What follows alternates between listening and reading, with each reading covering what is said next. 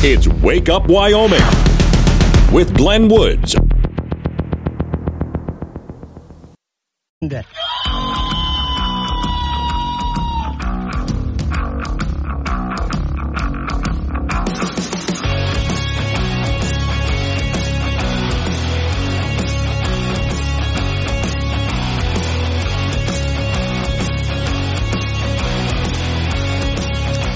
Six the time. It's Wake Up Wyoming. It's a Thursday, and I swear to you, I can see the weekend from here. Today's show is sponsored by Do-It-Yourself Pet Taxidermy Kit.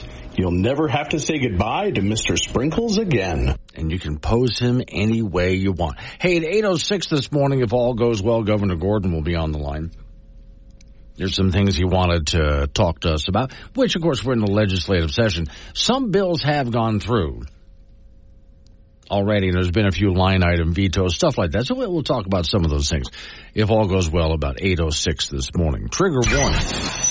Warning. This show contains reference to guns, liberty, limited government, low taxation, the cult of climate change, free thinking, cigar smoking, short people, rubber chickens, Karen's bureaucracy, liberal buzzwords, tour runs, traffic, toilets, terrible jokes, and more.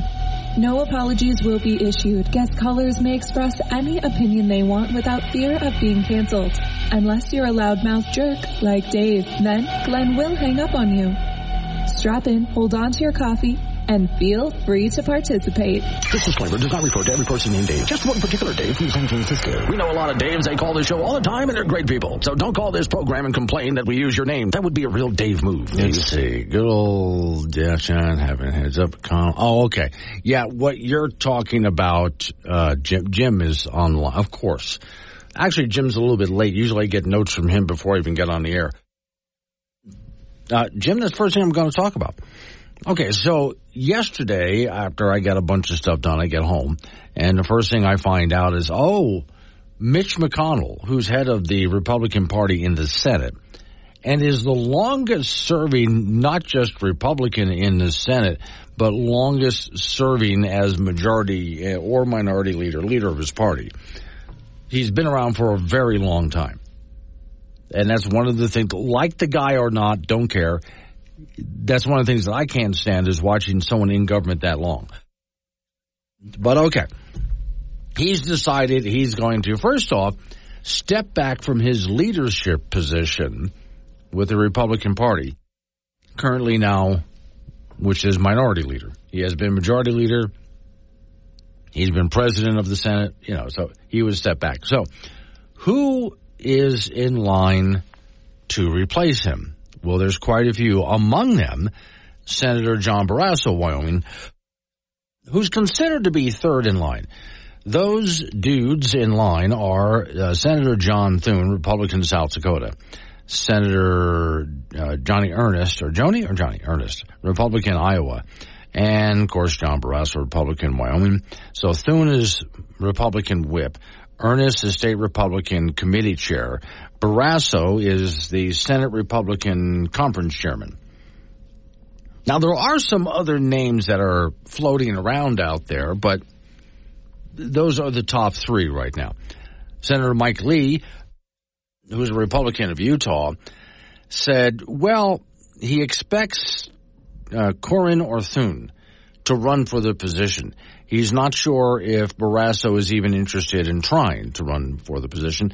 Last thing Senator Barrasso said on this, he is focused right now on the November elections for president and control of both the House and the Senate. So that's what he wants to work on and not so interested in Mitch McConnell's position. Now, I did send, uh, I, I, have, I have his number, so I sent a text message to Senator Barrasso yesterday.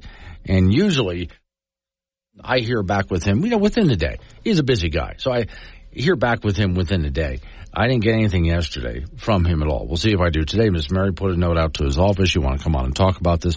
We'll see. It might not be the time that he wants to talk about it since it's just now developing. So Mitch McConnell is not out of the Senate yet. My understanding is he would run for reelection at the end of this year, but probably is deciding not to. So he'll step out of his leadership role, but stay as a senator for his state, which I believe is Kentucky. And then at the end of his term, I think he's done. He's out of there. So, all right. Uh, now we just got to see exactly how this works. There was some talk as I watched the media talking about this yesterday. I watched some uh, conversation about who Donald Trump would endorse and whether that mattered or not. And I don't know if that matters or not. I'm sure Trump will mention somebody that he would like, but I'm not sure if this matters to this process or not.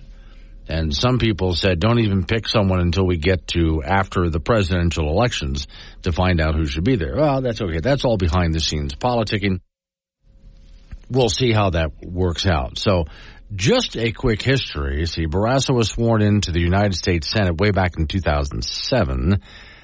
He first represented the people of Natrona County in the Wyoming Senate from 2023 to 2007. And then, of course, we lost our senator, and so we needed a replacement, and so his name was put up, and he, got the job.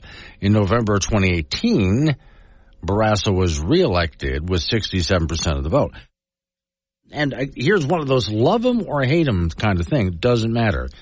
When it comes time for reelection, Barrasso barely has to run a campaign. He normally gets 60 some percent of the vote. Doesn't matter.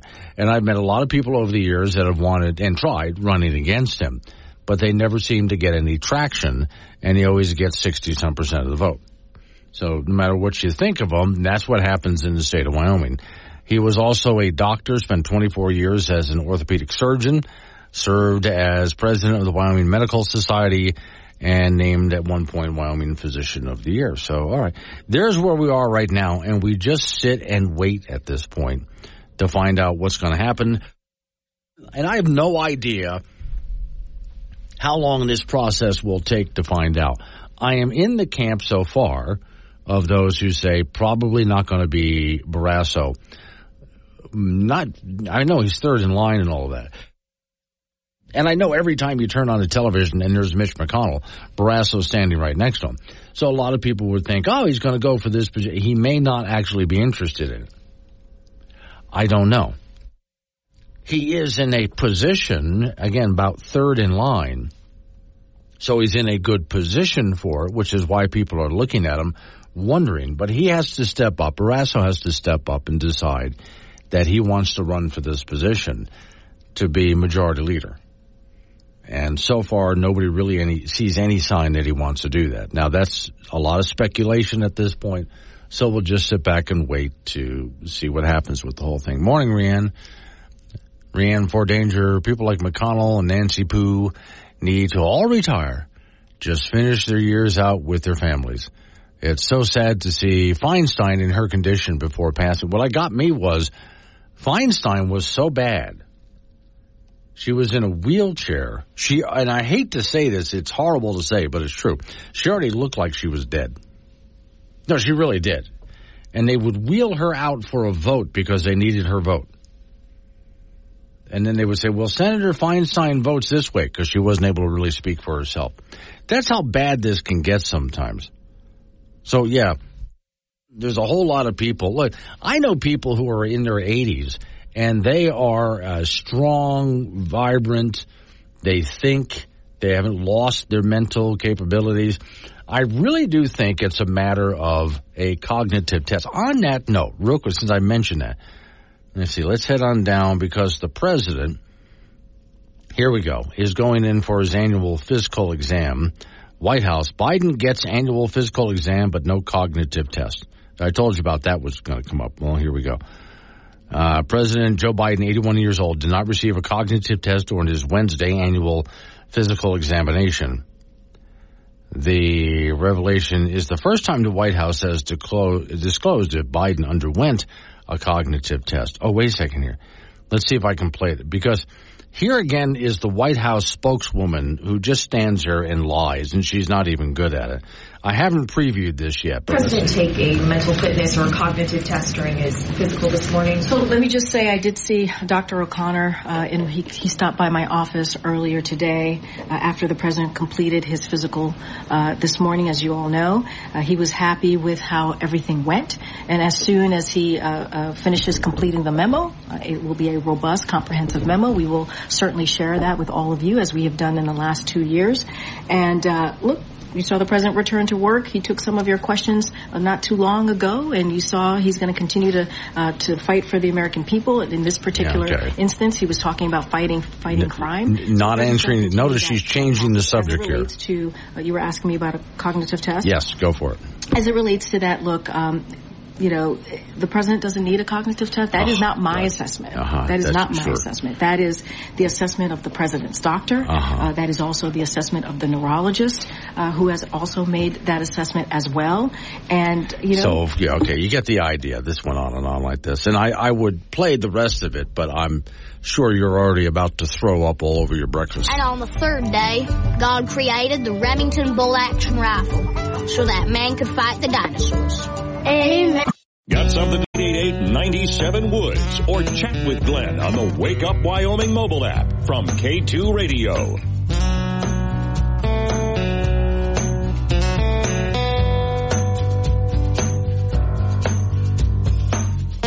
624 is the time to wake up Wyoming. All right. So again, the governor, if all goes well, will be on at 806 this morning to talk about the legislative process so far. One things I'm going to ask him about is property tax reform because again, what I thought was an interesting bill, the one that would have eliminated most Wyoming property tax is done. Uh, unless somebody finds a way to revive it, it's pretty much just done. Okay. So what do we have left here? Well, all right story I have in front of me here. This is WyoFile.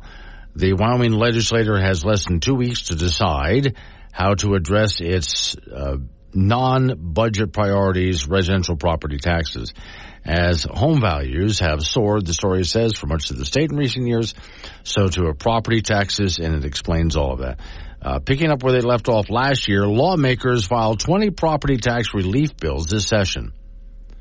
Just seven remain in play more than half of which would create various homeowner exemptions, even though the herd has trimmed down considerably.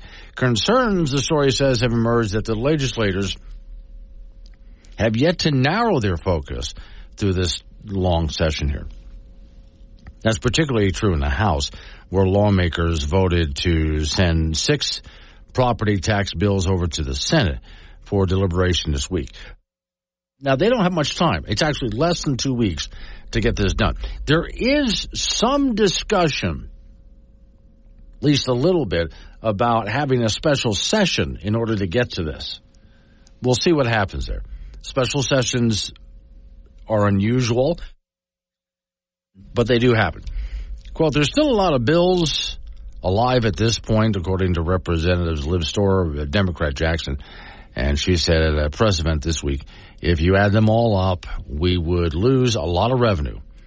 Now here's where I always, and she says, you know, for a local government and schools, I keep saying no, you won't. Here's what I mean by that.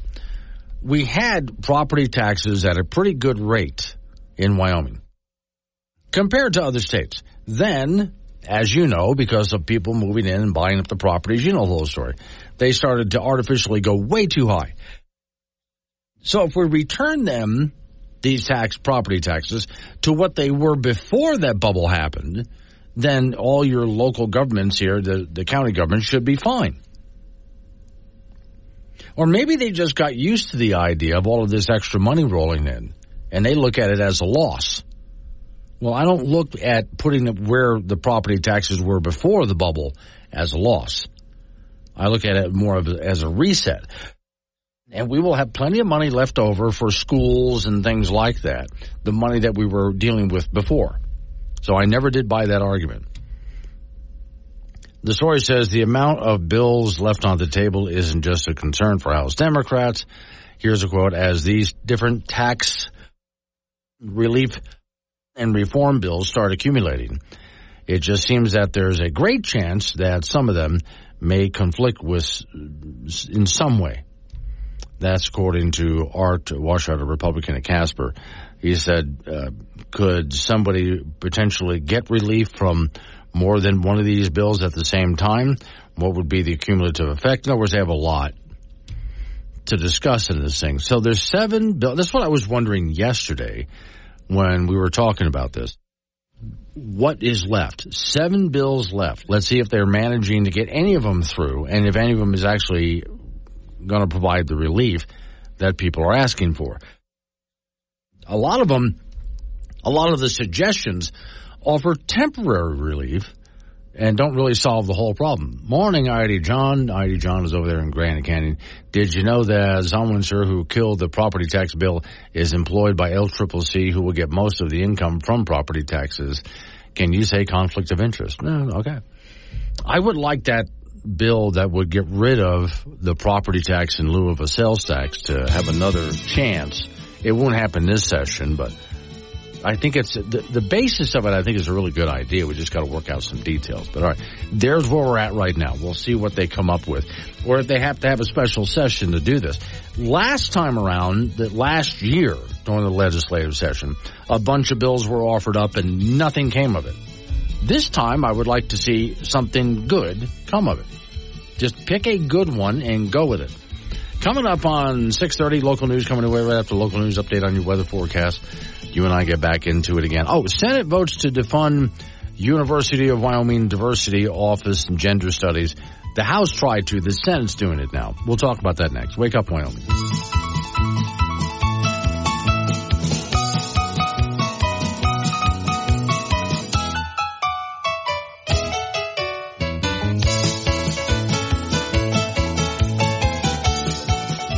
So many opinions, we had to build the Wake Up Wyoming mobile app to hold them all. Free download from AM 1030 K2 Radio.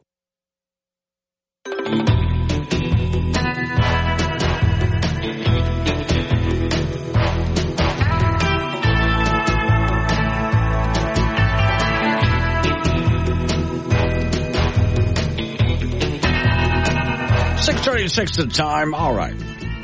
Here we go. This happened in the House of Representatives. Now it's happening in the Senate. It, I think, died in the House of Representatives, but the Senate is now taking a look at it. As I read this story, I have to be careful because it's coming from Wyoming public media. And you know how, of course, biased that story can be. Senate votes to defund University of Wyoming Diversity Office and Gender Studies courses. Now they add, but the fight is not over. Well, they have to put that bit of hope in there for those people who still want that thing. So it reads, Wyoming Senate voted to defund gender studies at the University of Wyoming. If that amendment survives the state budgeting process, it could mean big changes for gender and women's studies at UW. Now, my thought here, first off, this is the way I think a college, before I read the rest of this, the way I think a college should run. So someone proposed the idea of gender and women's studies. Fine. Go ahead and set up the class. Now, does anybody show up to take the course? And if the answer is, well, yeah, but only two people showed up, that's not enough. See, students pay for the course, so you have to have enough students in there to make the course profitable. If not many people or nobody shows up, well, then shut it down. It's not doing anything. Nobody's really interested. We should not have to take money from the Wyoming taxpayer to pay for something like that. It should be able to support itself through students taking the course. But reading on. Immediately following the vote to defund gender studies, the Senate also voted to defund the UW's Office of Diversity, Equity, and Inclusion. All right. That's something I've been ad- I'm so happy to see this personally because I've been advocating for that for a long time. As you know, I'm a tightwad with the taxpayer money. University of Wyoming and other universities around the country went for a very long time without a DEI office. And the idea that, well, what, what, do, what do disenfranchised people do? Where do they go? That used to be handled just fine in other ways. We didn't need an office of it. And oftentimes these DEI offices are the cause of the problem. For example, one senator during the course of this discussion, I think it was Cale Case out of um, County, he argued that, look, um, he went to Harvard University. And at Harvard University, it was at the time a very good school to go to. But today, because of their DEI office, it's horrible there. It, I mean, it, they, the office created a problem where there wasn't one. So shut it down. All right. Story says in the coming days, lawmakers will have to hammer out the differences between the Senate's budget bill, which includes both amendments, and the House budget bill, which includes neither. Because, like I said, the thing died in the House. All right. Then the University of well, I'm sorry, the um, Wyoming Public Media story goes into the rest of the article where they basically try to defend the idea of keeping these classes open and the offices open, which I look at and think, no, DEI is divisive. It does the opposite of what's intended to do. And I forget the number right now. I remember one time reading how much it cost for that office, and it was, I, I, if I'm remembering it right, it was like in the hundreds of thousands of dollars, or whatever, which is just not needed. So save that money, just cut it out and let's go back and do what we did before. If anybody does run into any problem, if they're they feel like they're a marginalized person and they run into any kind of problem, there's people that they can go to like we used to to solve those issues. We don't need a specific office for it. Just because all these other universities around America are doing it doesn't mean Wyoming needs to do it. This also gets back to as far as the classes go, if not enough people are showing up to take the classes, then cut the classes. You shouldn't have to dump money into keeping these classes going if not a lot of people are showing up for it. So just cut it. I would also like to see UW just focus like, and it's actually very good at this. I did have a gentleman who went to UW and, and works there call the program and point out that UW does offer some very good degrees in some subjects that will earn a good living for students. So it is a, it's, a university worth going to. There's just a lot of extra garbage that I would like to see disappear. Also, last I looked, it was like $407 million that they wanted to send to the University of Wyoming. And as far as I'm concerned, that's something we need to get rid of. The University of Wyoming should be self-sufficient. They shouldn't have to get all of this money from the taxpayers to keep it running. It's not like a public school. People pay tuition to go there. It's Wake Up Wyoming. You either buckle down and do your work or you'll end up at McDonald's. We going to McDonald's if I don't do my work. No. Hard work, hard work. That's what they say. Listen to Glenn Woods anywhere you roam with the Wake Up Wyoming mobile app. This is AM 1030, K2 Radio.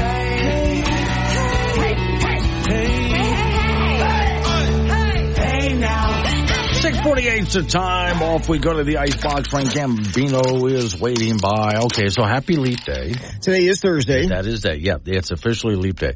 And of course, I right away found a bunch of really bad Leap Day jokes, which only can be told once every four years.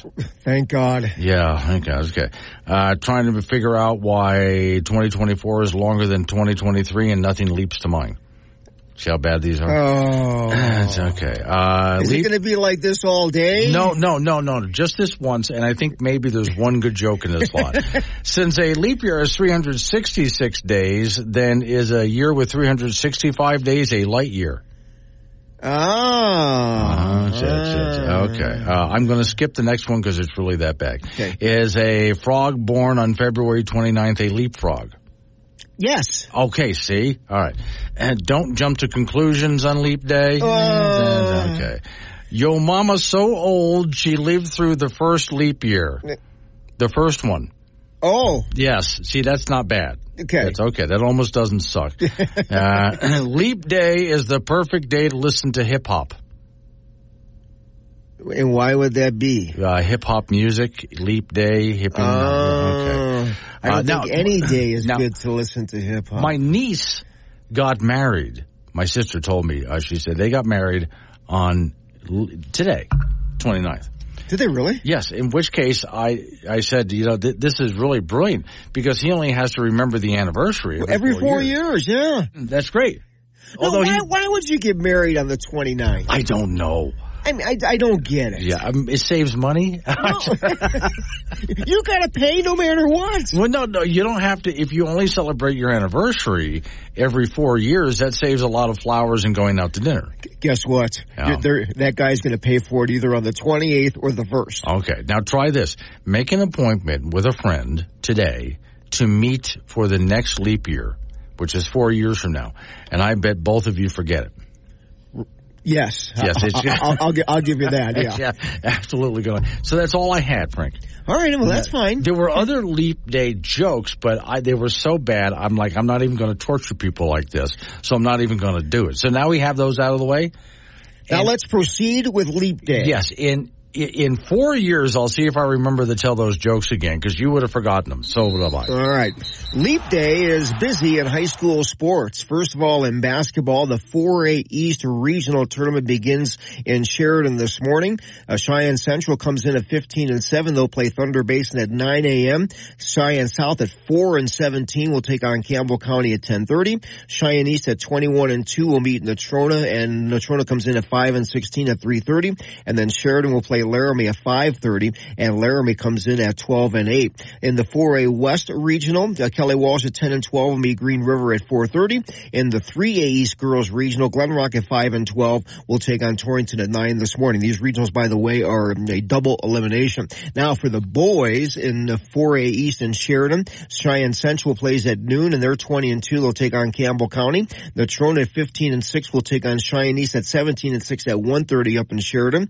Uh, Sheridan, the home team, plays Cheyenne South, and South has not won a game yet. They're 0 and 21. That's at 6:30, and then at 8 p.m. Laramie at 17 and 3 will take on Thunder Basin. The 4A West Regional over in Green River, Kelly Walsh at 7 and 15 will play Star Valley at noon, and the 3A East Regional, Glen Rock at 6 and 11 will take on Rawlins at noon. The state 1A and 2A high school basketball tournament begins this morning at the Ford Center in Casper and Casper College. The 1A games today will be at the Ford Center. And on the girls side, starting at 9 this morning, Burlington at 22 and 6 will take on Rock River at 9 a.m. Rock River is 15 and 6. Upton at 22 and 2. They are the defending state champions. will meet uh, Riverside uh, at 10:30. Riverside is 13 and 13. Southeast at 17 and 7 will play Lusk at, who comes in at, at, at- excuse me, Little Snake River at 17 and 8 at 4:30, and then Cokeville, who is 21 and 1, will play Hulett at 6 p.m. In the 1A boys bracket, also at the uh, the Ford Center, Saratoga at 14 and 10 plays uh, Saratoga at 17 and 4 plays Southeast at 14 and 10 at noon. Cokeville comes in at 20 and 2, and they will play Kaycee at 1:30 this afternoon. Kaycee is 9 and 16. Farson at 14 and 9 will play Guernsey at 11 and 11. They'll be at 7:30, and then Upton at 24 and 1 will take on Batiti at 14, at 14 and 9. That will be at the late game at 9 p.m. The 2A games will be at Casper College on the girls' side. Kemmerer at 10 and 13 will take on Pine Bluffs at 14 and 12. It'll be at 9 this morning. At 10:30, it'll be Tongue River against Rocky Mountain. Tongue River is 21 and 3. Rocky Mountain 16 and 10. At 4:30, Lingle Fort Laramie will take on Wind River, and Lingle Fort Laramie is 20 and 5. Wind River 16 and 9. Burns at 11 and 15 will take on Wyoming Indian at 6 p.m. At 22 and 2 on the 2A side, Tongue River and Burlington at noon. Wyoming Indian will take on Pine Bluffs at 1:30. Greybull will meet Lusk at 7:30, and Wright will take on Kemmerer at 9 p.m. And that that that'll be the first round. The semifinal round will be tomorrow, and the championship matches will be on Saturday. Wow, this is going to be a busy weekend Yeah, here. so all yeah, all over the place. Yeah, plus okay. state high school indoor track in Gillette. Okay. Plus in uh, uh, um, alpine skiing in Jackson. So there's is plenty. anybody going to be at home this weekend? Probably not. Probably not. No. No. Except maybe me. That's everybody else is going to be out doing something. You just su- No, wait, wait, wait. Bowling Saturday. Yes. Yeah, we, we do have that. You going? Uh, I'm gonna. I may have to go to Gillette. No. Okay. I want. I want you to bowl with both hands. I, you know, I, that's probably the only way I know how to anymore. Sweet. Let's wake up, Wyoming.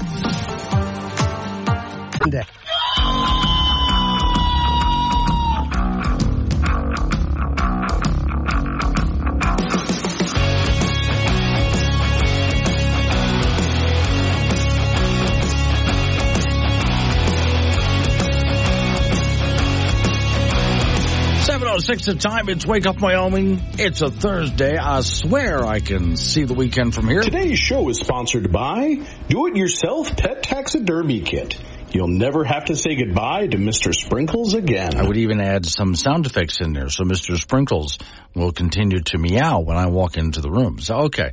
I, I just want to finish up a couple of things I was doing last hour because some of the comments I got off the Wake Up Wyoming app, which, by the way, you don't have to call the show to leave a comment. You can if you want at triple eight ninety seven Woods. But these are people who are texting me using the Wake Up Wyoming app, which you can do too. Go to your app store, type in Wake Up Wyoming, download it. It's free. There's a lot of things it does. And then there's the chat option, which while I'm on the air, just touch chat. Send me a text message and I answer back. I type back, I talk back, you know, either way, but it's just another way to communicate. So for those just joining, in Cheyenne, at first the House of Representatives tried passing a bill that would defund at the University of Wyoming the classes on uh, gender studies and so on, but also another part of the bill would defund the Office of Diversity, Equity, and Inclusion, which I've been advocating for for a long time. Just get rid of it.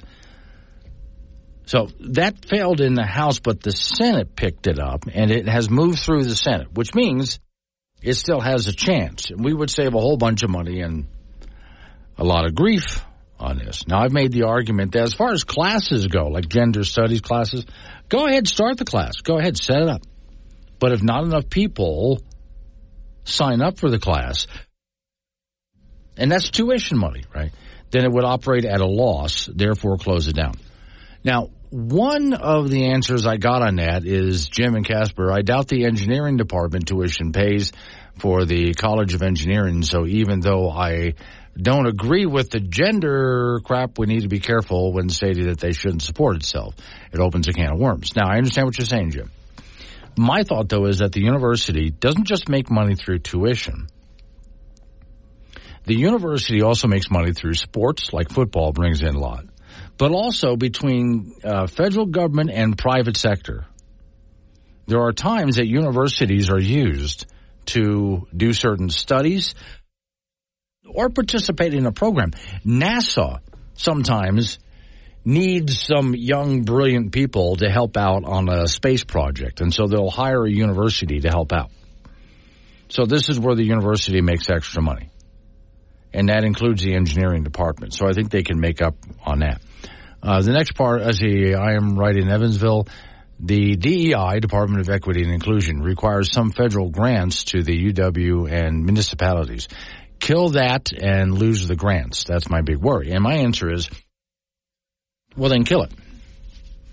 In my opinion, when I look at uh, diversity, equity, and inclusion on university campi, and also in businesses around the country, it's not solving problems, it's creating those problems. These offices are toxic. This is what I see.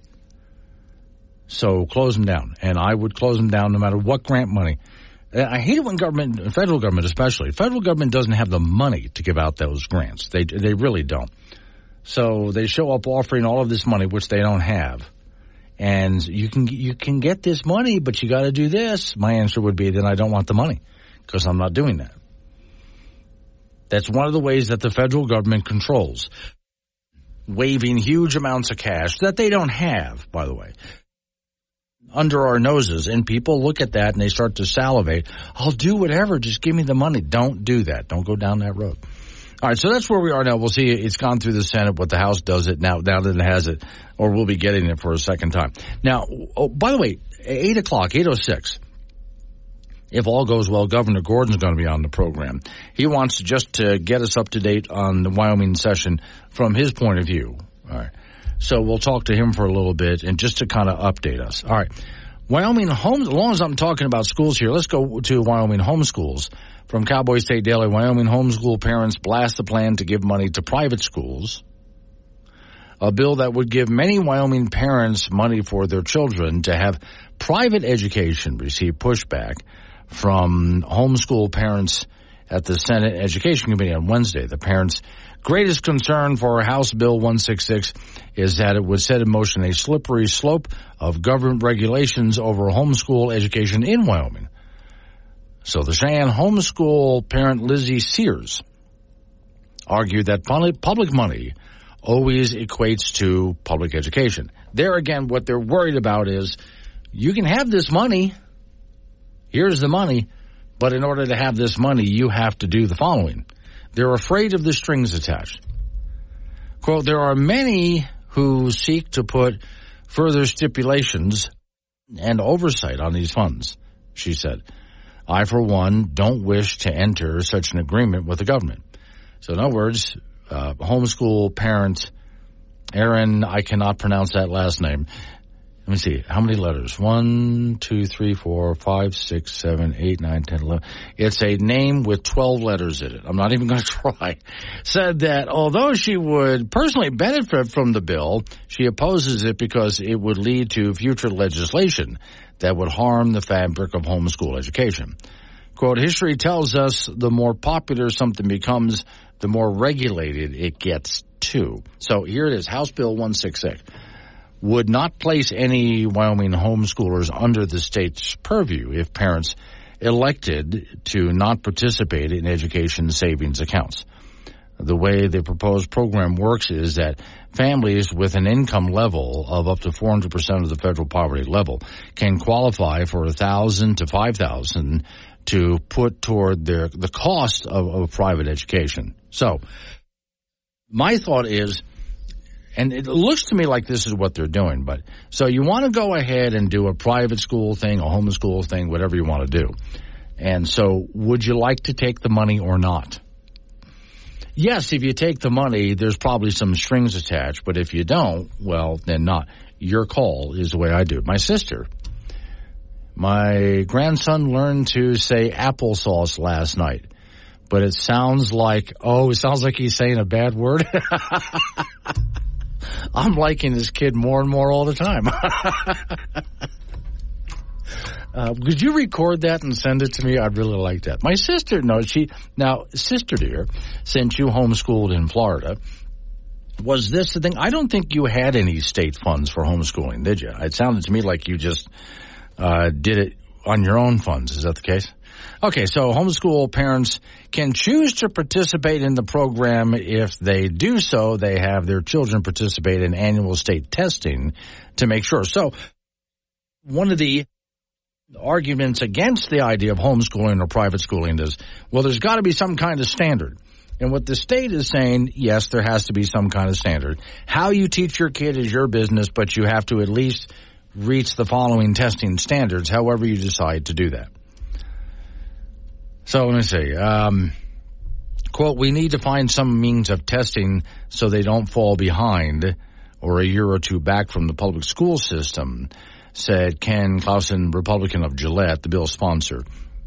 We need to make sure funds are being used in the right way. So, okay, this is the discussion going on right now, and I'm in favor of discussion because I am uh, a big advocate of parental choice when it comes to where you're going to send your kids to school. I, you know, entirely up to you as to what kind. If you think the public school in your area is the way to go, go there. If you think that it's a lousy school and you want to do something else, do that too. That choice should always be up to the parents, not up to the state. Let's wake up, Wyoming. For I am a sinner in the hands of an angry God. Bloody Mary, full of vodka, blessed are you among cocktails. Pray for me now and at the hour of my death, which I hope is soon. Amen. Yep, there you have it. A new level of crazy. And you heard it here first. Honestly, he's just happy to be here. Catch Glenn Woods on Wake Up Wyoming, weekdays at 6 on air, on Alexa, and on the Wake Up Wyoming app.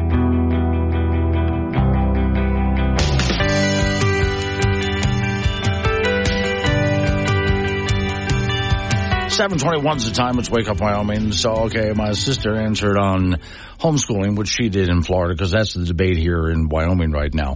Homeschoolers and private schoolers don't want to have to take any kind of money from the state because it comes with strings attached. And I seem to remember my sister homeschooling, but not taking any state money from Florida. She said, eh, everything just kind of popped up here. Let me scroll back down. Here we go.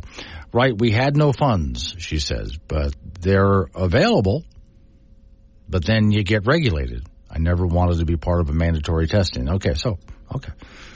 Um,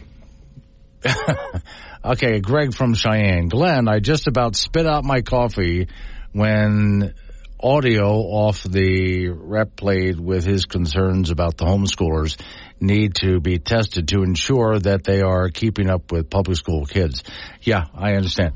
Well, look, here, the reason that's funny to some people, and I understand this is the reason people will take their kids out of public school is because the public schools aren't doing all that well. And homeschool kids, as my sister will attest to, tend to do a whole lot better than most public school kids. In fact, I remember a time when prestigious colleges and universities didn't even want to talk to homeschool kids because they thought, well, obviously these kids are substandard. Then they found out that homeschool kids do a lot better than public school kids, and so they start seeking them out.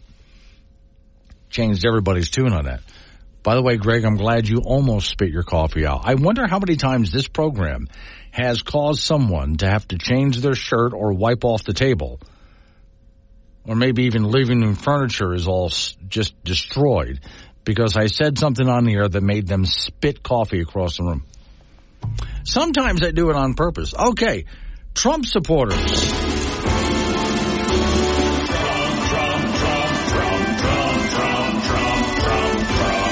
A couple of things here. The Supreme Court is still working on the case to see if uh, Colorado, among uh, was it Maine and other states that got taken him off the ballot because of the January 6th, what they're calling the insurrection. He engaged in insurrection.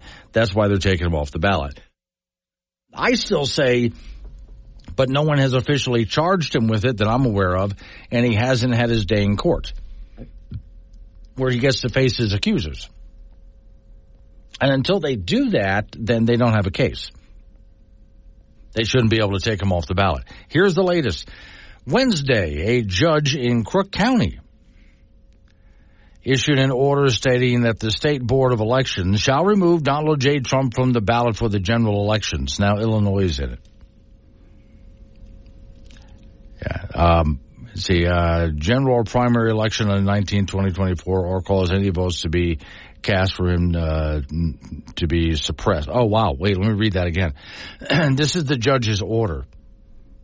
Okay. The uh, Board of Elections shall remove Donald J. Trump from the ballot for the general primary election on March 19, 2024, or cause any votes cast for him to be suppressed. Wow. okay. Uh, okay, it continues to go into the story, a lot of which you and I already know, so I don't need to continue to read the story because we already know all of what's going on here. We're waiting. What gets me though is even though the Supreme Court has fast tracked this, it's still probably going to be a while before they come to a decision on it, and they need to hurry up. And that's not the only case that Trump is facing regarding elections in general uh, not just about being on the ballot and so on. But okay, so the Supreme Court's hearing a couple of cases about him right now. We'll see how all of this plays out. But yeah, I um, am waiting to see. Not only I think it sets, putting Trump aside for a minute, a really dangerous precedent.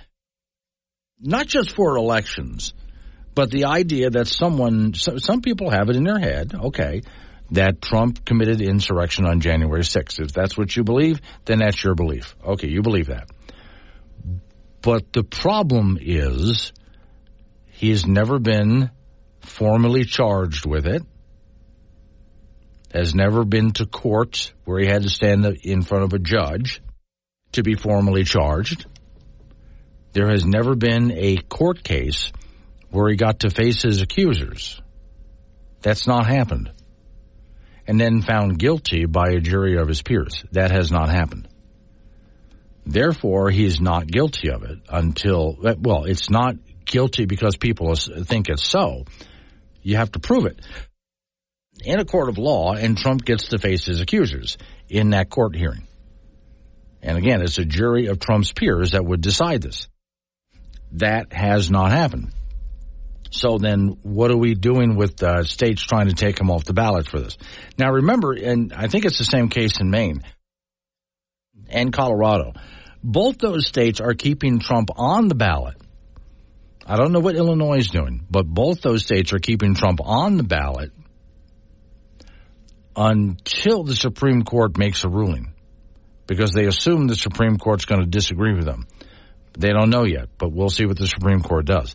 As for Illinois, though, now this is not Illinois Supreme Court. This is a judge in Illinois doing this. And I'm wondering, I, it's got to be because someone decided to file a case in Illinois, and this is the way the judge has seen it. So, okay, um, a judge is not the end of it in Illinois. This now would have to go all the way up to the Illinois Supreme Court, which is it will go to, and I would think probably pretty quick. Then we just got to see what the Illinois Supreme Court does. Now, even if the Illinois Supreme Court agrees with the lower court ruling, then we got to wonder, but does the court do the same thing that Colorado's doing? That's our ruling, but he stays on the ballot until the Supreme Court rules, which means in every single case it goes all the way back to the Supreme Court. So we'll just have to wait and see. But it's another one of those, I know we're only into, well, we're, tomorrow is March. So we've got a while here, but still the clock is ticking. And you know how slow courts tend to move on things. So, all right.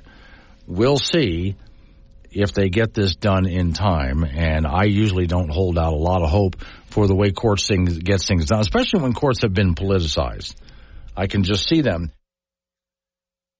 dragging their feet on this way up to the last minute. I don't know if that's going to be the case, but we'll see if it is. I really would like the Supreme Court. I know they have a lot going on, but this is pretty important here. So decide this, Supreme Court. Go ahead and make a decision here so we can move on with whatever we're going to do.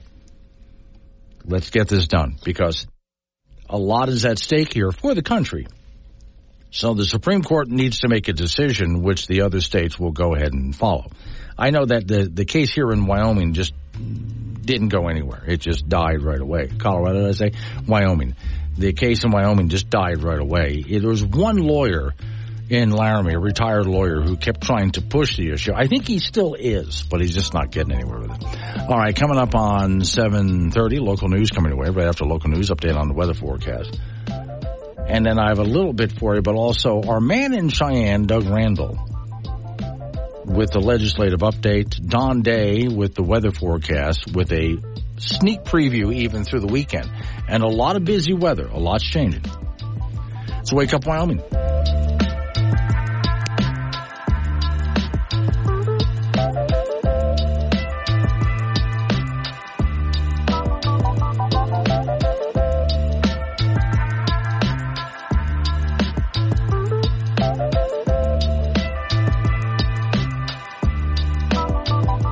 Sunday. Wake up Wyoming with Glenn Woods. Make your voice heard at 888-97 Woods. This is AM 1030 K2 Radio. I'm so happy to be here. Yeah. I'm just happy to be here. Still I know the world's on fire, the situation's dire. A lot of work and courage gonna be required, but I'm just happy to be 736 the time. It's Wake Up Wyoming. I'm glad to say Googly Eyes Cortez finally made news again. It's been a while.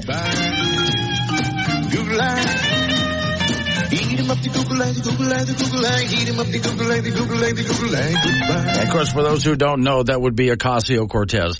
And there's always a big battle between whether that should be her opening song or this one. Marty Feldman Eyes. If you don't know what who Marty Feldman was, you're too young to be listening to this show.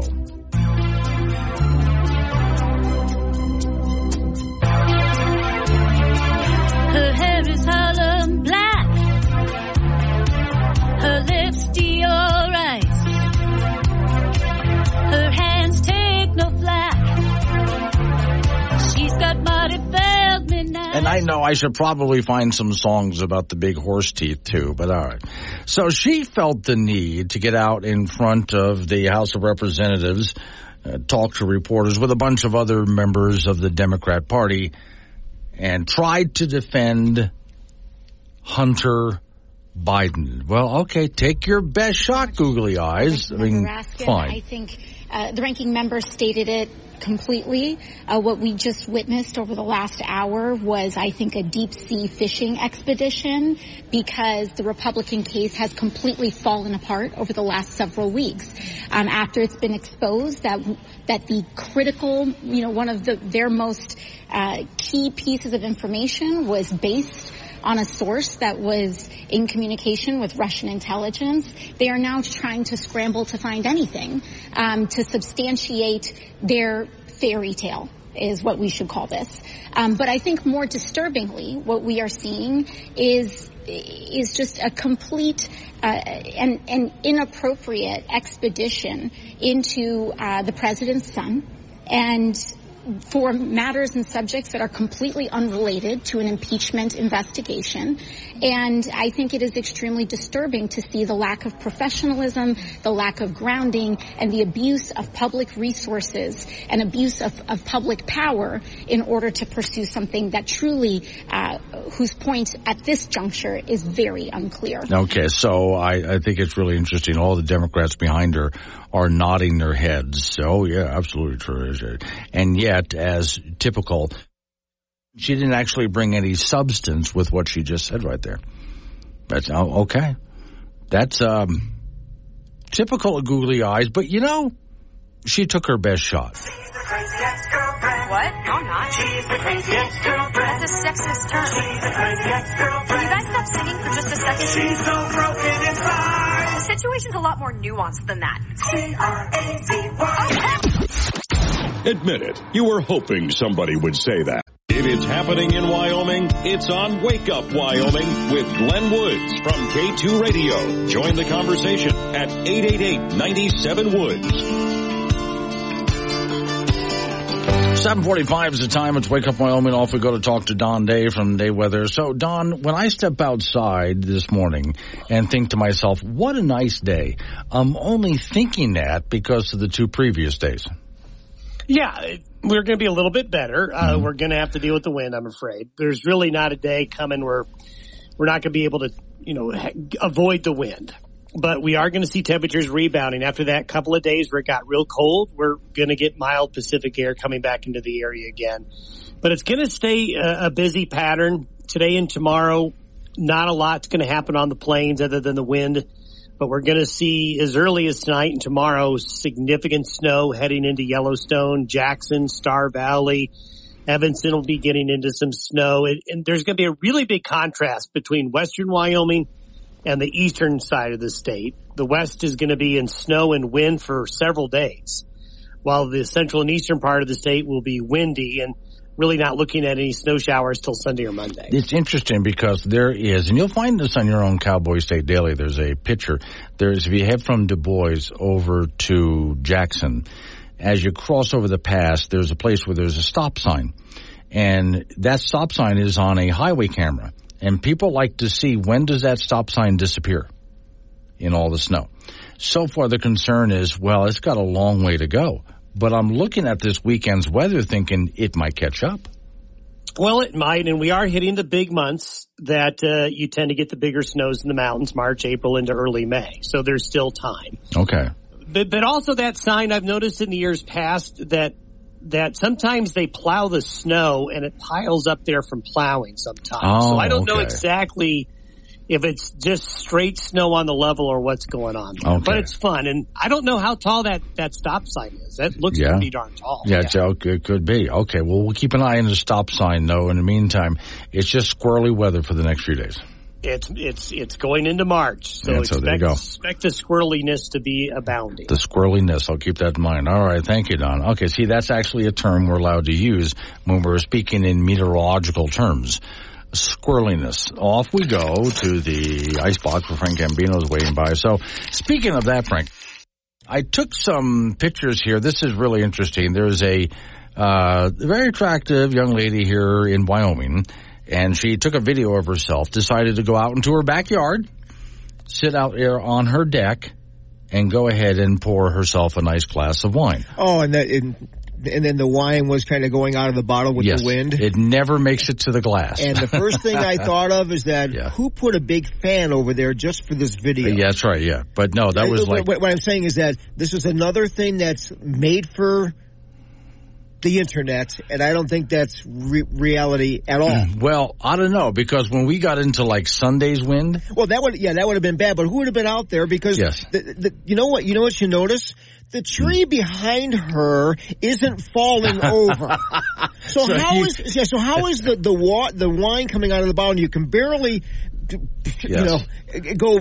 So you're calling down. fake on this? Totally. Okay. I'm thinking, you know, if she wanted to go ahead and enjoy the wine outdoors, I don't know why she'd want to on a day like that.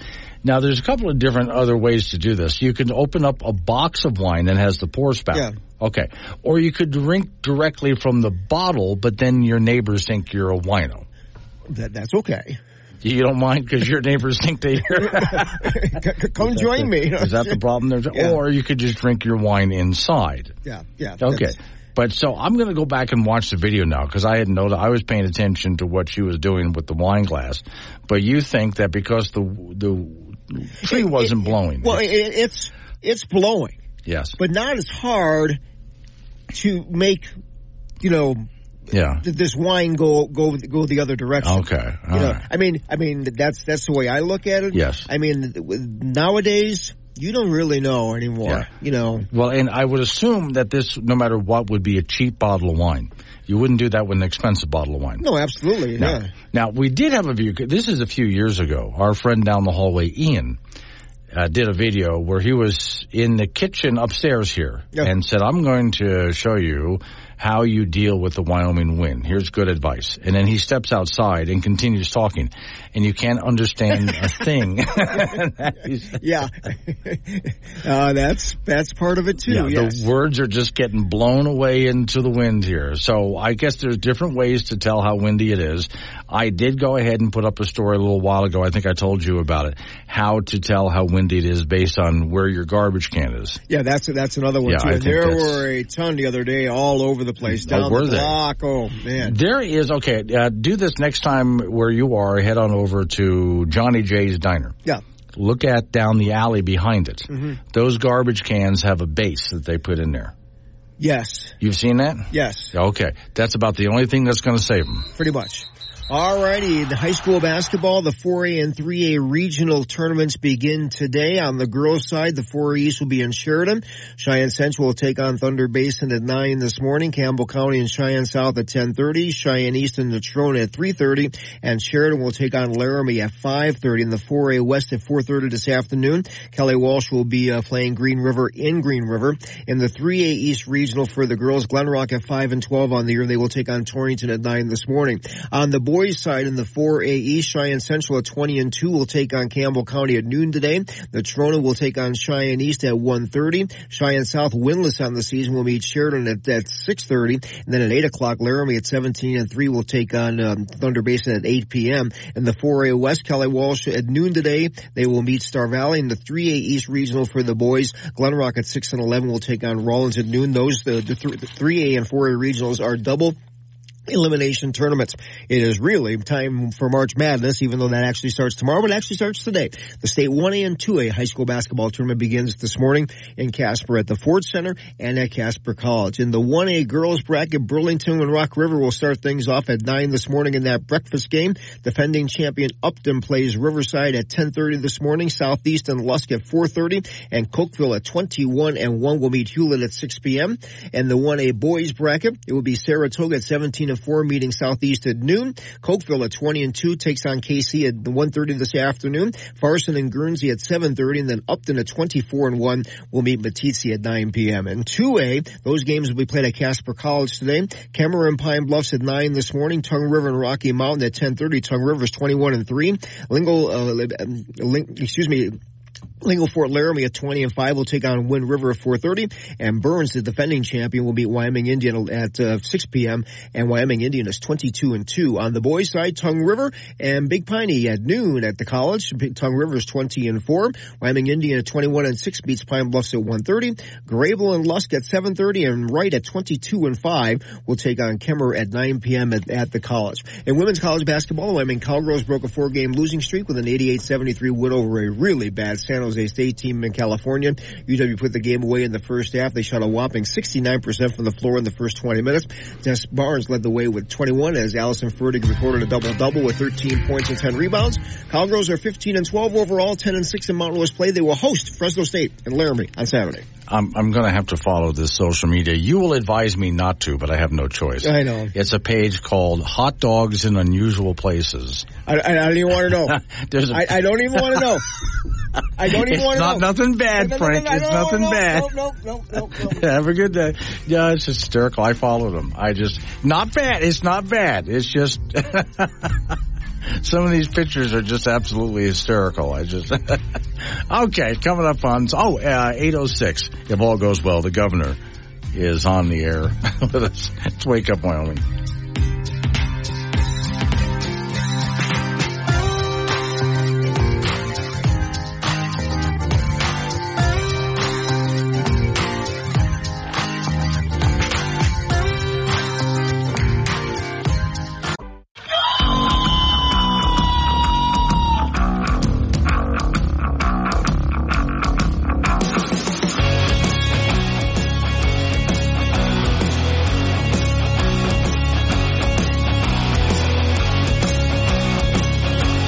Six the time. It's Wake Up Wyoming. It's a Thursday. It's a leap day, by the way. This day only happens once every four years, so enjoy it while you can. An extra day of life. Hold off on the open phones, which we usually do at this time, because the legislative body is in session and they don't have long to go. So Governor Mark Gordon has decided to give us an update from his point of view about what's going on there. Governor, do you ever feel like a high school principal when the legislators are in session?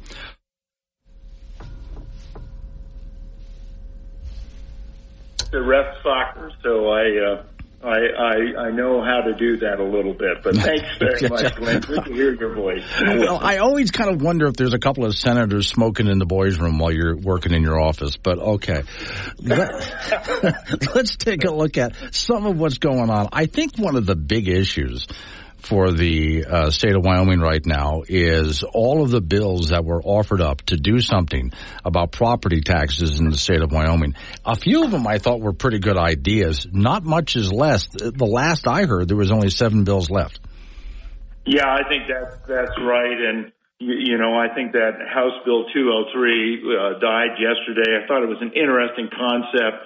I hope it goes to interim committee. I think there's some value there. A little worried that was uh, Representative Harshman's bill that would have. Uh, you know, kind of cut property tax pretty dramatically and tried to raise a bit of sales tax. I've, I've been an advocate of a flat tax for years, um, uh, but uh, in any event, um, it, it died yesterday, but I do think we need to look at it a little more carefully. Well, let's let's just make it a note here that it takes a leap year day for you and I to agree on something because I have been watching that bill with great interest, and I thought it does have a lot of promise. I was just waiting to see what the devils are in the details. I did notice that you've already had a chance to line item veto a few things. Well, what, what it was was some rules uh, from the Secretary of State's office, and and while I have uh, for ever since being a treasurer, and actually before that, when I was working at Apache Oil Company, you, you know, I have continually fought against ESG. The the things that I lined item down of the rule package that the secretary sent was a requirement that uh, a, uh, a consumer would have to consent to um, uh, basically an investment strategy, which could be fraudulent. So how can you consent to fraud? That that sounds sort of strange. So it did line item that out. And then the other thing is that it was, you know, he was uh, requiring that there be one asset allocation and that be for maximum return.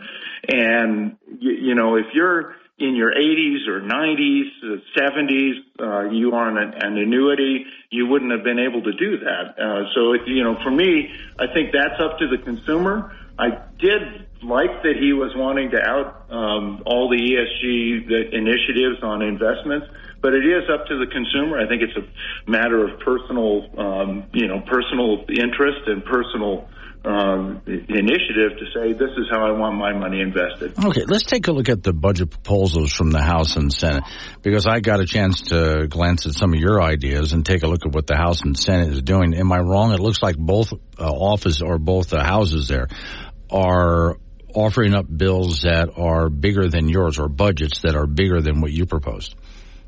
Well, uh, yeah. Um, no, I think actually a little, a little bit, a little bit smaller. Okay. Um, and but but there's about 1.1 billion in between. I think the really big difference, and I I am completely surprised by this, uh, is is how anti-energy the Senate seems to be.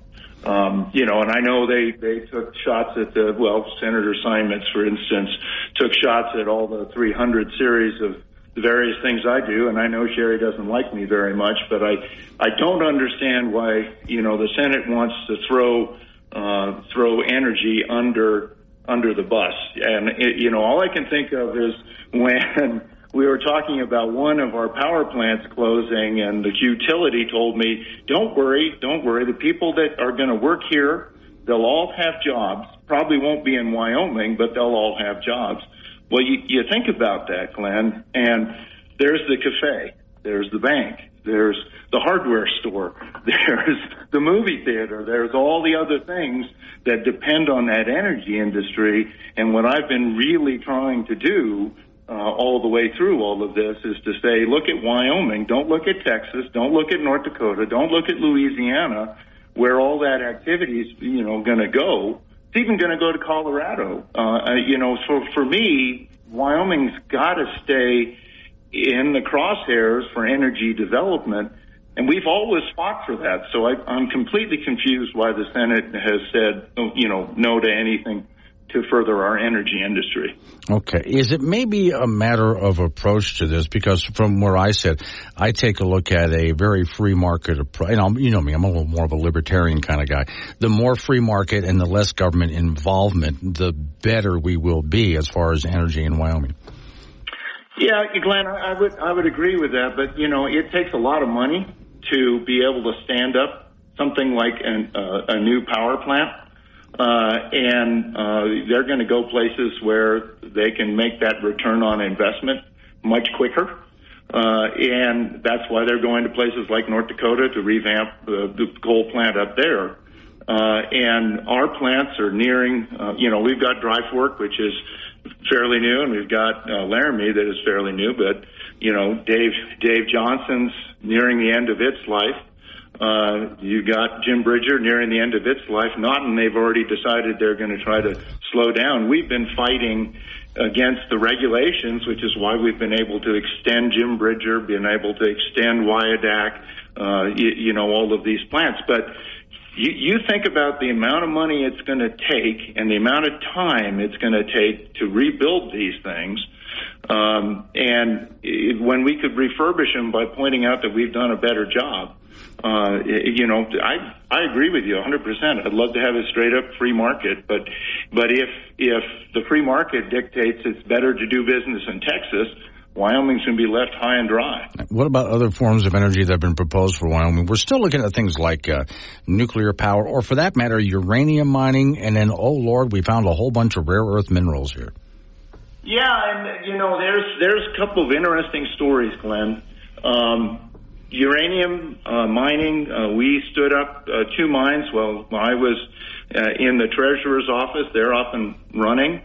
For a long, long time, I spent a lot of time talking with the Trump administration and Larry Kudlow saying, if you're going to put tariffs on everything, for heaven's sake, put it on your Russian uranium because it was killing our market. Now we finally got TerraPower coming into the state. That's made a big change. The price of yellow cake has gone up dramatically from a few uh, you know, tens of dollars to over a hundred dollars. Uh, so we're seeing a resurgence of that industry, uh, and that's that's that's really important. And on the rare earths, I, I couldn't tell you uh, give you a better example than Fremont County. When I was a kid, you, you know, Atlantic City was up and running, great iron mine, had a railroad spur to it people working. You know, the Atlantic City Mercantile was a going concern. You could have a great meal there. Jeffrey City, you know, was up. The Gas Hills were up. Shirley Basin was up. Uh, and um, what what the Senate's done is to uh, take out some of the funding that might go to help a, a nickel mine. And nickel's one of those rare minerals that we really, really need. So it, it, you know, those are the things that I think the choices that are being made are really going to be dramatically difficult for people wanting jobs and careers and extending our economy. All right, uh, last one for you because I know you got you got a lot, a lot of important things you got to run off and do. So let's take a look at balancing the budget this year because it has to be balanced. That's part of our Wyoming Constitution. Thank God for that. Are they going to reach that mark? Do you think? Do we have a nice balance between what's coming in and what's going out? You, know, that was where we started was a real concern that after all the money coming in from COVID, which are our taxpayer dollars that have been appropriated. So if they're not put to use here, and if you remember, Glenn, you and I talked about we need to make it so that the value lasts in Wyoming. It's not just cover this expense or that expense. Uh, but those dollars would go somewhere else. But they're now, you know, drying up, going away. Wyoming's coming back to earth. We have to balance our budget. Um, and, and that is one reason why I have been as forceful of a, as I have about let's make sure Wyoming Energy stays competitive in the marketplace because most of our taxes are paid by oil and gas and coal and and and all of those are are going to have a, a little bit of a tough time going forward. You look at lift costs, nothing to do with regulations, just the cost to getting the ground it out of the ground is higher in Wyoming than it is in New Mexico and Texas. Um, and so what we've hoped to do is to make sure that energy companies know we are committed to them that there's a future for them here, that Wyoming is their partner, and and and that we have a better regulatory framework than anywhere else. Uh, that's you know what I get concerned about is as those revenues start to shrink, our ability to provide services uh, that people have come you know used to. Um, are is is going to be diminished. We'll always balance the budget. Heck, I cut a third of the of the budget uh, a couple of years ago, uh, and you know people didn't like the fact that we closed rest areas, but that was the stuff we had to do. All right, Governor, thanks for coming on this morning. I really would love to have a conversation, especially when we wrap it up. To I know you, there's a lot of things you can't talk about uh, for the Constitution while they're making decisions, but at the end of it all, come on the program. Let's go ahead and do a wrap up. Would love to do that, Glenn. Thanks so much, and and I hope everybody's uh, going to have a great day up there, and we uh, we really appreciate the service you render for Wyoming. I appreciate that. 817 is the time. It's Wake Up Wyoming. Glenn Woods. He talks to you, not at you. Be part of the show at 888-97 Woods. This is Wake Up Wyoming on K2 Radio. 822 is the time. It's Wake Up Wyoming. So, okay, Governor was just on. Hope you heard it. If not, don't worry. This program becomes a podcast after I get off the air, so you can always go back and listen to it again. Now it's open phones. Triple eight ninety seven Woods eight eight eight ninety seven W O O D S. Of course, Rose and Casper was listening. Morning, Rose. Good morning, Glenn. How are you? Okay, good. So, what'd you think? Well, I don't. I don't want to talk about what I thought on that, but I'd already started with something this morning. Sure. Okay. But he was talking about 203, so I wanted to fill you in on a little bit of the background information on that and give a couple shout outs. I, I do believe in giving credit where credit is due. You know, I've even given praise to uh, county commissioners from time to time when they're deserving, which uh, consequently will not be the case this Tuesday. Mm-hmm. So, as far as 203, there's Harshman, the bringer of the bill. Um, it was full of logic and pr- principles, but there was a little grassroots group of conservatives in Natrona County with its three founding members that were in support of this, and a few consistently true conservative representatives who supported it all the way through. Uh, my neighboring representative to the east, Miss Tomi Strock, and to the northwest, John Bear Gillette, and in Casper Jeanette Ward. My personal favorite, though, was uh, the man from Midwest, Mr. Bill Allemand. He uh, he kept his butt in the center and his mind in the middle, riding this thing. And at a local level, we had our only consistently conservative county commissioner, Mr. Dave North. Can you say that ten times fast? Mm-hmm. No, I can't. And I, I'm, No. a, I'm a radio personality, and I'm not going to try it. okay.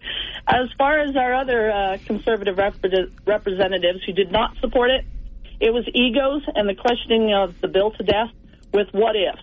And I know one thing, Glenn. I'm sure it wasn't what if following the initial one that got us to the moon and back. Right. What if we could have had real property tax reform and then cut government spending? That should have been the focus. Okay. So. Yeah, I was just surprised how fast this thing died. In fact, uh, it was watered down to the point that it didn't make sense anymore, and that's where Harshman reintroduced the original bill, and it just died. Now, as the governor just got done saying, there is an opportunity to revive this thing, although they don't have a whole lot of time left to do it. But somebody could have bring it back up. I'd like to see it sail through the Senate and head to the House, and I would love to see enough public support. Because imagine the idea of for most people in Wyoming, on your house you don't have a property tax. It's just a such a simple idea. I think. Yeah, it's brilliant. It's actually brilliant. It was, you know, and you know, I think it's crazy that they want to take it back to the interim because, Yeah. you know, they want to take time and study it. You know, and Mm. that's that's the thing we're talking about is all these government studies. Why are we wasting time and money? You know, I, also noticed that it is interesting. Today is a day that only happens, as you know, once every four years. It's a leap day. And on this day, you finally called up and said some nice things about government. There were some, there's people you complimented. Now, I don't expect that to happen, Rose, for another four years. Point well taken, Glenn. Okay, all right. Thanks for calling. I appreciate it. Triple eight ninety seven Woods is the phone number. That's eight eight eight ninety seven W O O D S. Yeah, we're talking about that bill, and even the governor was. I was kind of surprised, but and but pleased to see that even the governor liked the idea. So that was the bill that would have gotten rid of property taxes for most people in Wyoming. Those people who would not have been affected still get a good reduction in their property tax. So everybody's affected positively. And we replace it with a uh, 2% sales tax. And a lot of that 2% sales tax is spread out across the tourist industry because they spend so much money here. So, uh, Blue Eyes in Douglas, and this is, I'd like to know Blue Eyes a little bit more. See, I had limited time with the governor, so I really can't dive into that. When he says that we're very, uh, the, the Wyoming House and Senate is very anti-energy, I'd like to know a little bit more. What does he mean by anti-energy? Because I look at things like uh, getting involved with carbon sequestration, things like that, as anti-energy. The fact that we have a law in Wyoming that says that uh, the energy industry has to get involved in carbon sequestration, to me is anti-energy. And also for you, the consumer, it just raises your utility rates. So I would have liked to have had a little bit more time. Maybe next time I get a chance to talk with, we'll have a little more time and I can delve into that with them. I'm sorry, I ask what I can, but I also realize that the clock is ticking. I'm also a firm believer in I get to shoot my mouth off four hours a day, five days a week. So when I do have someone on who oftentimes disagrees with me on things, I let them talk because I think it's fair to go ahead and just let them, even if you're out there just screaming at the radio, at least you got to hear what they had to say, whether you liked it or not, directly from them, not my interpretation or somebody else's interpretation of it. But yeah, I think one of the, the things that I would do, and the point I was trying to make to the governor is, if we really want to save the energy industry in Wyoming, we get rid of a lot of regulations. That includes carbon sequestration. Just get rid of all of this stuff, all these mandates and regulations, and let them do business. Let them go. Let them do business. All right. Well, we'll see. We're not done with this yet. The uh, House and Senate are still in session for about another I guess week and a half here. They have mentioned special session. That bill that would have offered up a property tax or a sales tax instead of a property tax, as the governor said, they could still go ahead and resuscitate it. There, there's time left. we'll see what they end up with. I would really hate to think that we get through the legislative session and we don't get anything on property tax reform. Now, nobody wants to see that. Coming up on 8.30, local news coming your way right after local news update on the weather forecast and you and I get back into it. It is a nice long segment of open phone. So 888 Woods the phone number. 888 97 WOODS. Wake up Wyoming.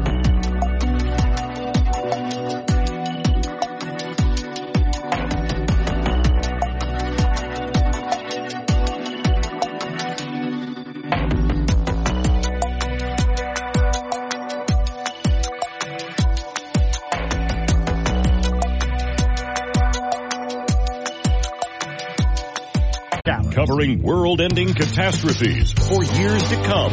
It's Wake Up Wyoming with Glenn Woods. Find content, chat live, and listen on demand on the Wake Up Wyoming mobile app.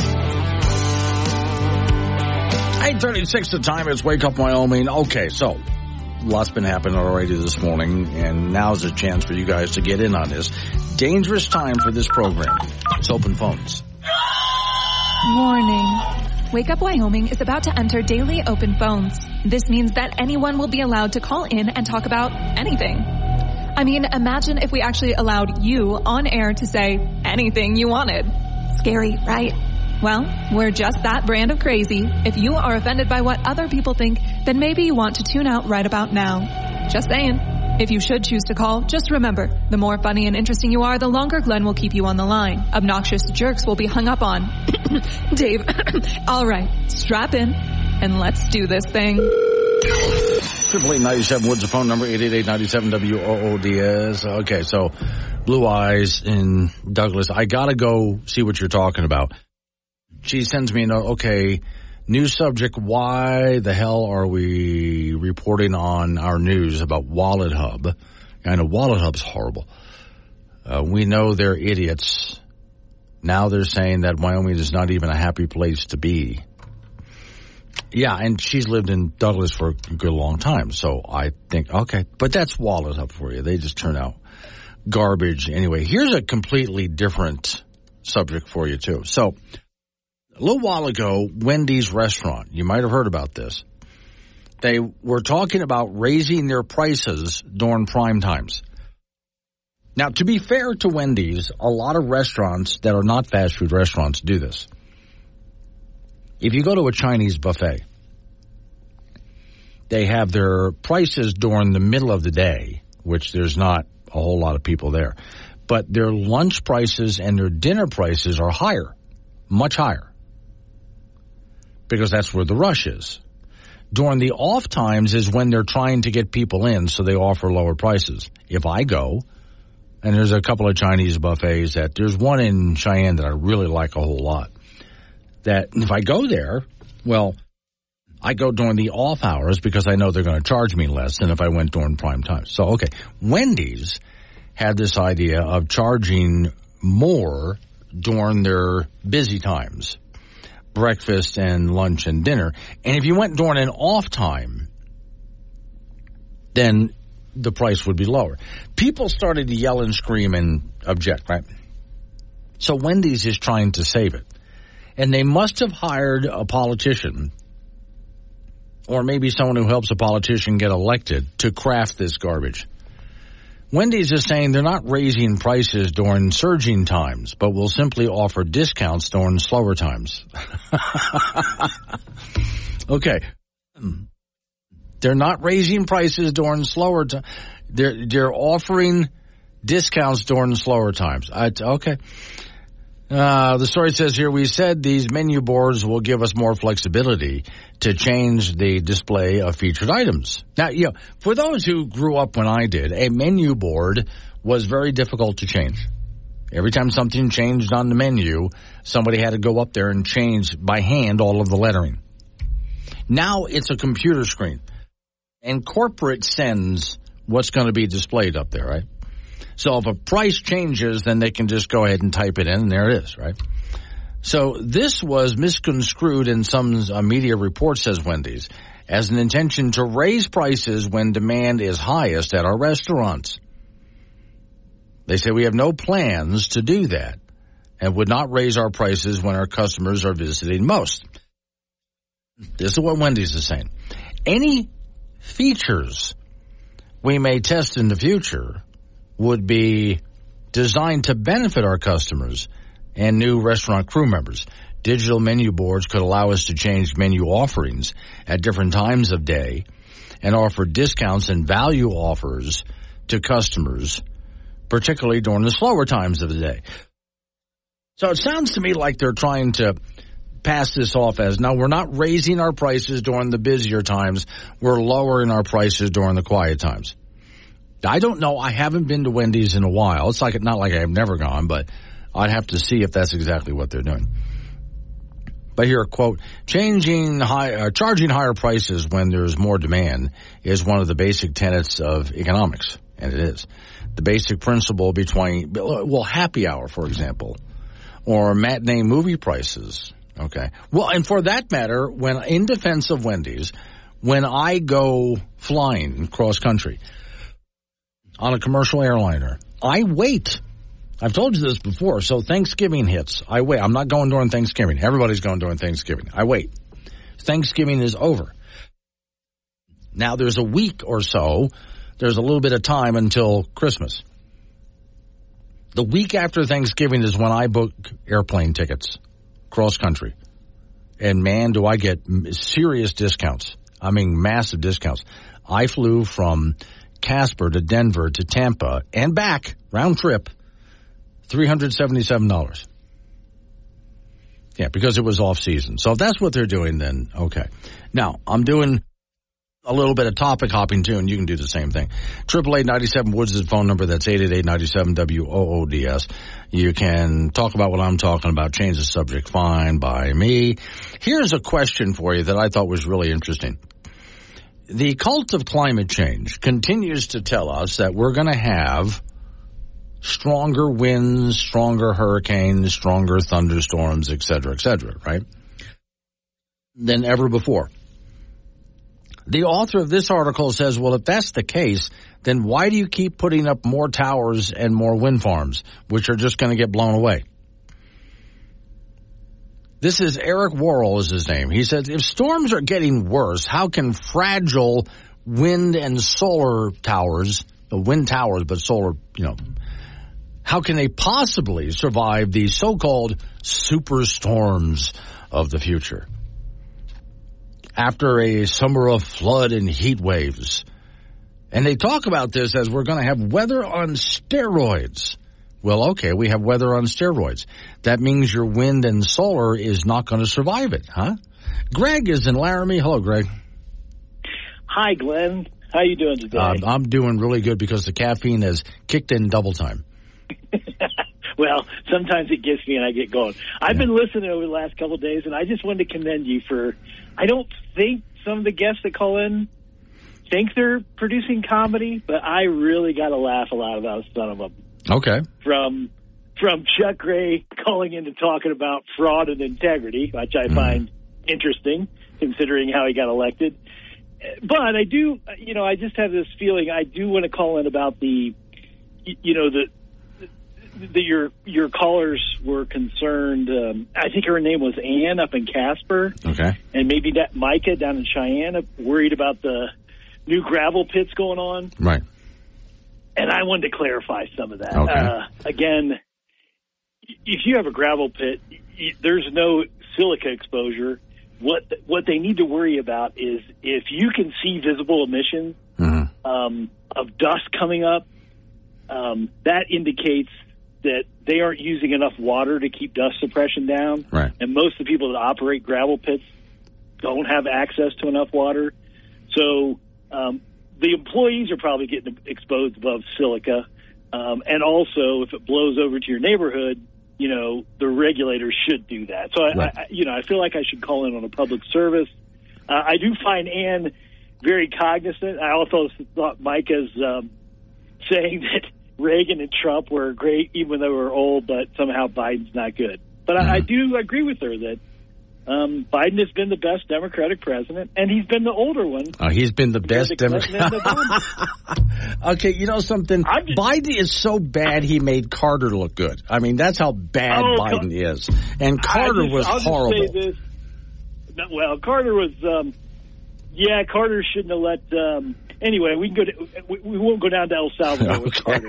But uh, I'll just say this: um, I, when you actually listen to Biden, Biden knows his stuff, Uh-huh. and he's very articulate. Oh no, I listened to Biden, and you know something? I'm not sure which Biden you're listening to, but the guy that I'm listening to, I mean, honestly, he he needs to be brought home and cared for by his family. Honestly, and let him eat all the ice cream he wants. Okay, Greg. Okay, I got to run because I'm running out of time here with you, but I would love to continue that conversation. My back hurts from carrying the weight of being my mom's most badass child. This show contains sarcasm that some listeners may find disturbing. A sense of humor is advised. Chat with Glenn live on the Wake Up Wyoming app. 849 is the time. It's Wake Up Wyoming. Off we go to the icebox to talk to Frank Gambino, who at the end of this segment, I guess you're out of here. You're Yeah, I'm going to be over at the Ford Center in, in a few minutes. Okay, and at the Ford Center, that's going to go on all weekend, right? Yeah, for all day today, all day tomorrow, all day Saturday. Wow. 1A and 2A state basketball. Okay, and how?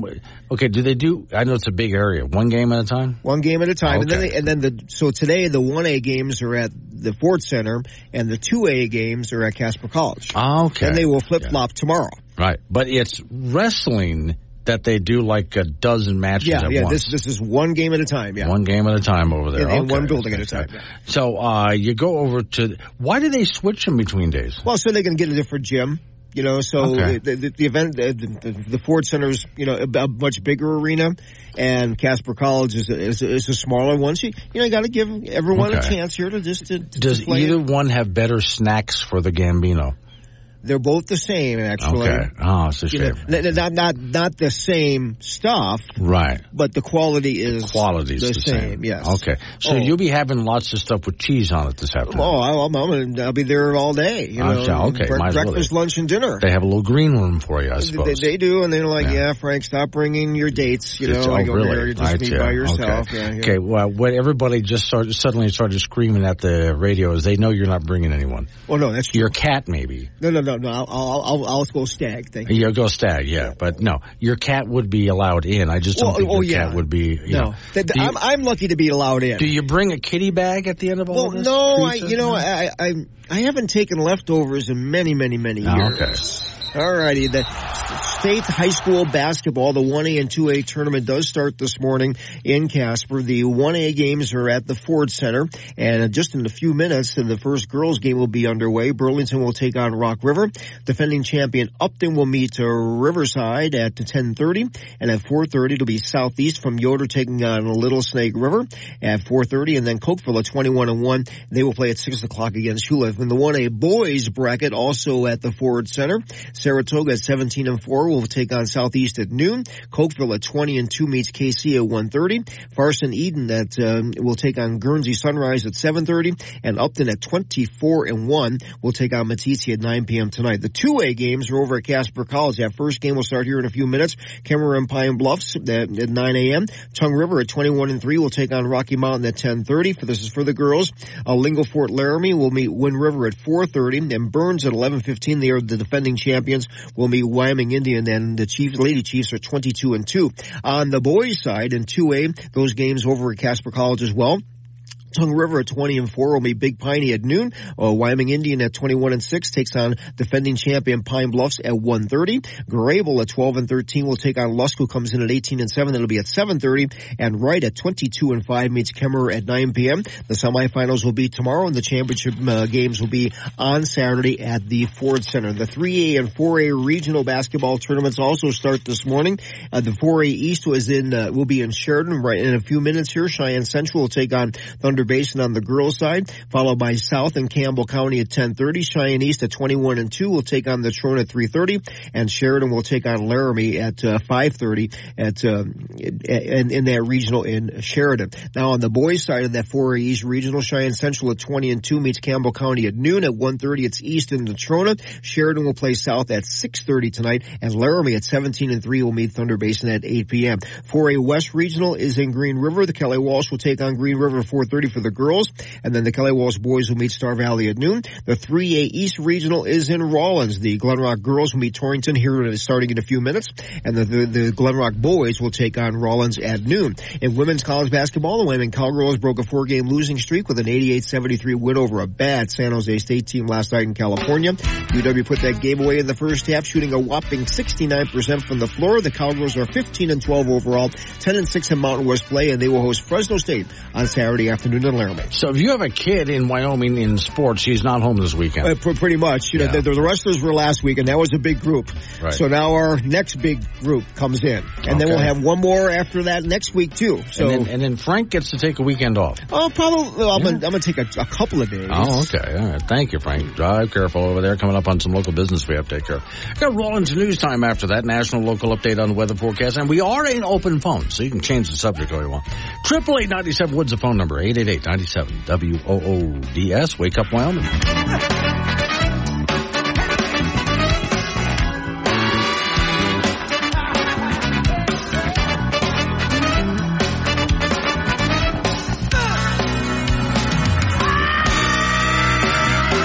No shot. Click now to learn more. Miami Dolphins general manager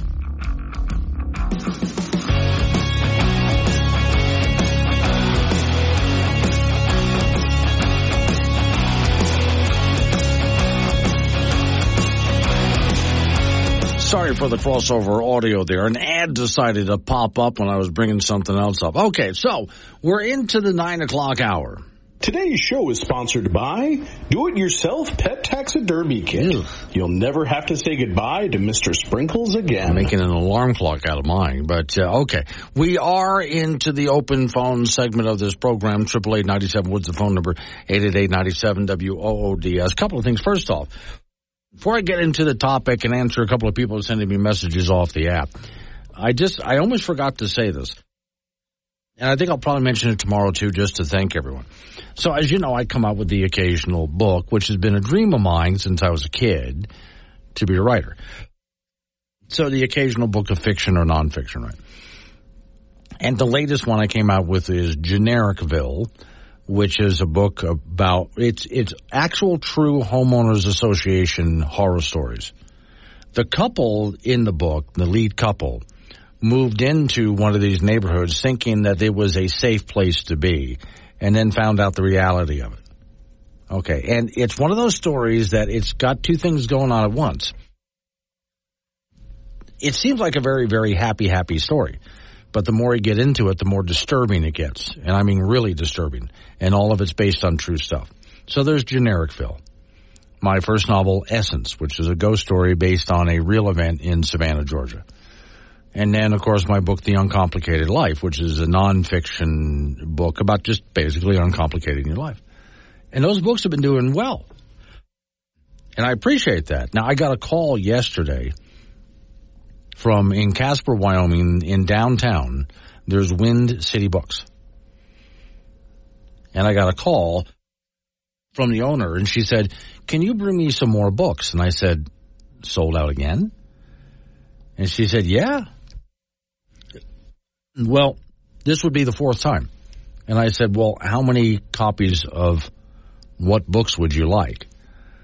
And she said, All three books. Could you bring me six of each? And I thought for a second, they're doing that well? And she said, Oh, yeah.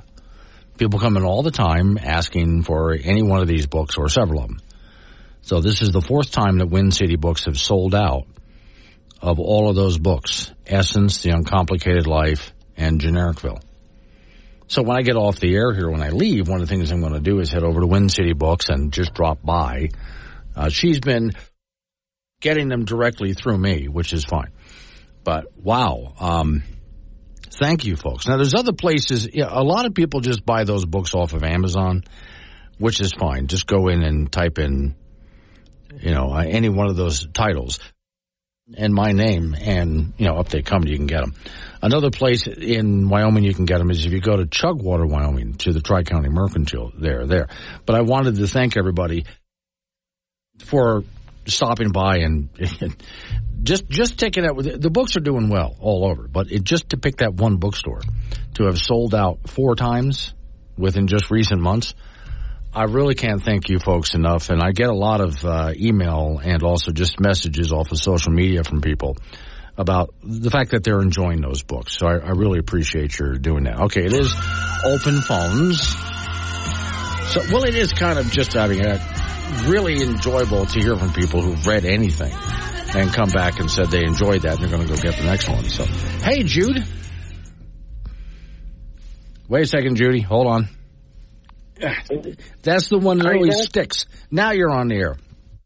Okay. Um, I wanted to tell our senators a good job because uh, they cut 900 million from the budget. Okay.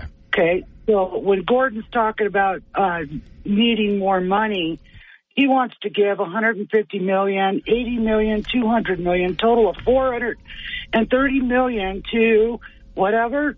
No, uh, the wind and solar industry, yeah. carbon capture, okay, that kind of stuff. Um, even though we're exporting 80% of our energy, Wyoming customers are still getting stuck for the big rate hike.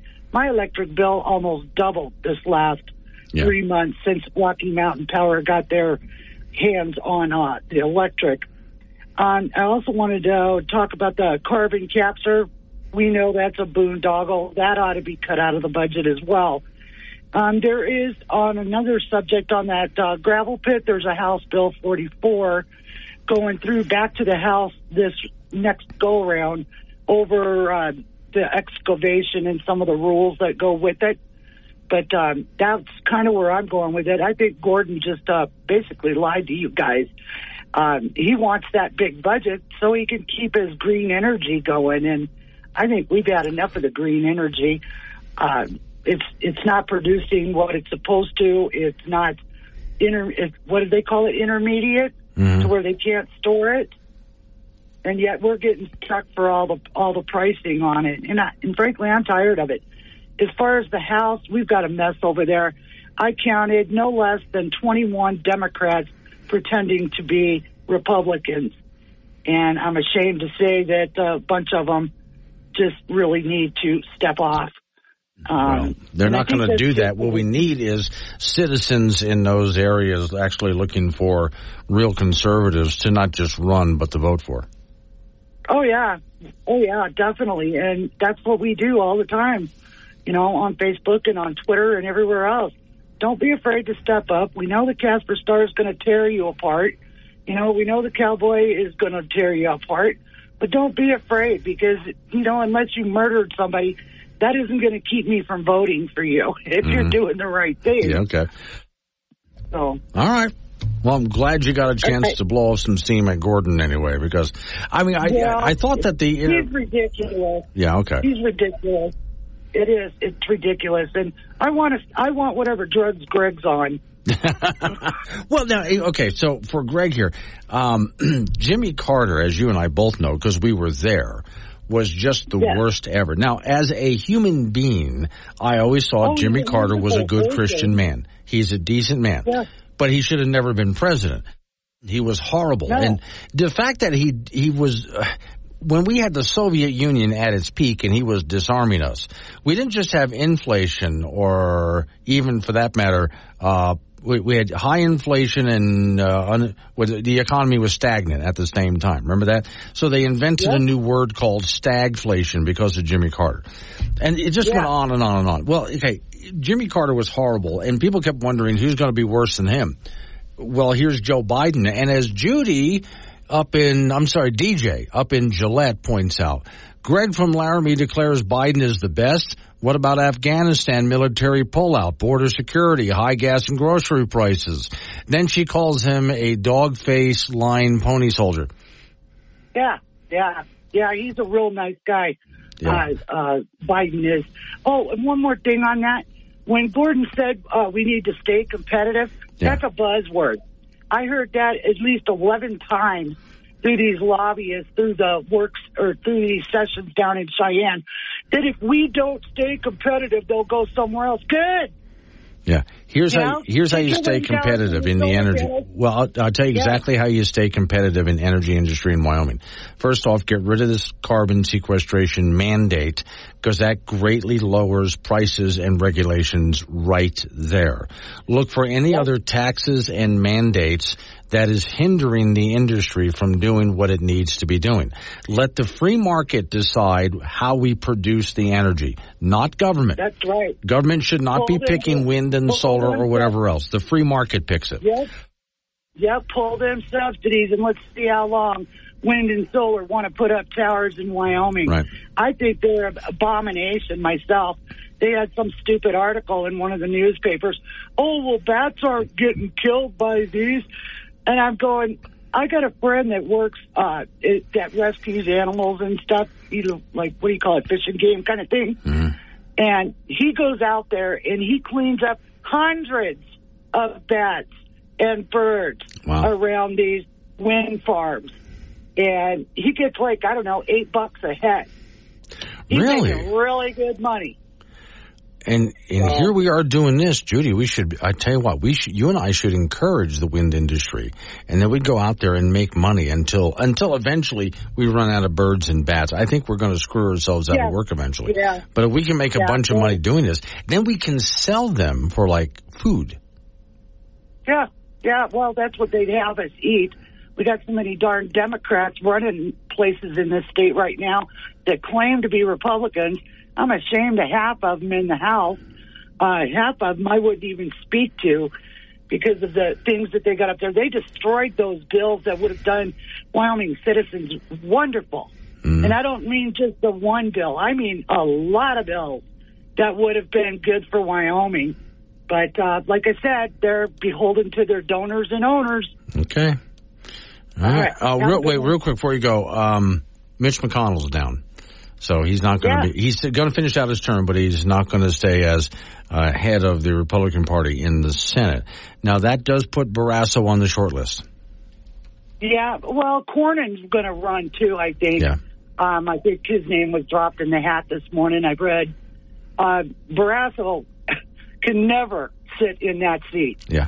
He just no. It, it's a definite no. Okay. And we still need somebody to run against him besides Reid Rasner. We need another one Okay. so that we can please a lot more people than just a few.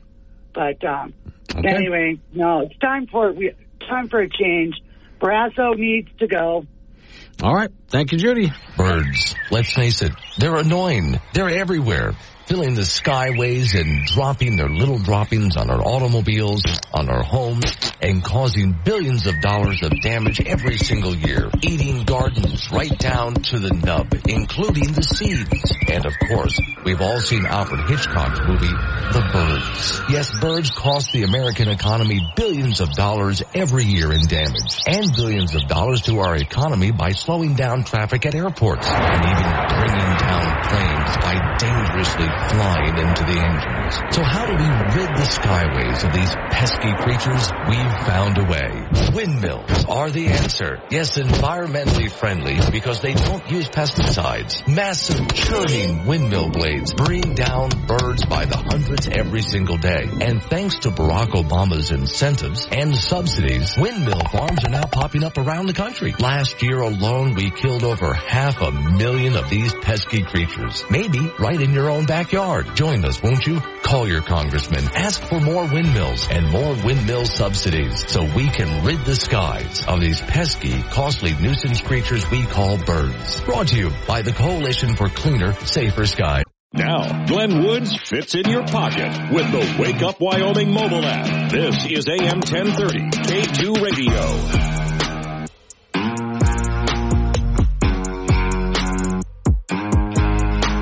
924 is the time. It's Wake Up Wyoming and triple eight ninety seven. What's the phone number? That's eight eight eight ninety seven. W O O D S.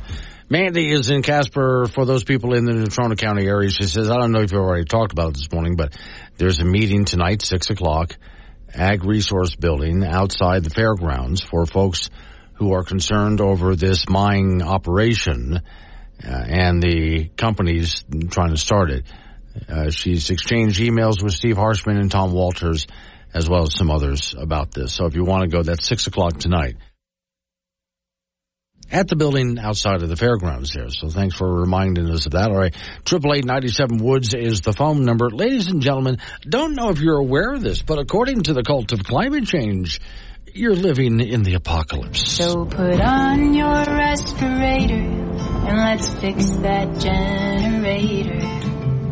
While we're out, we'll mend our fences too.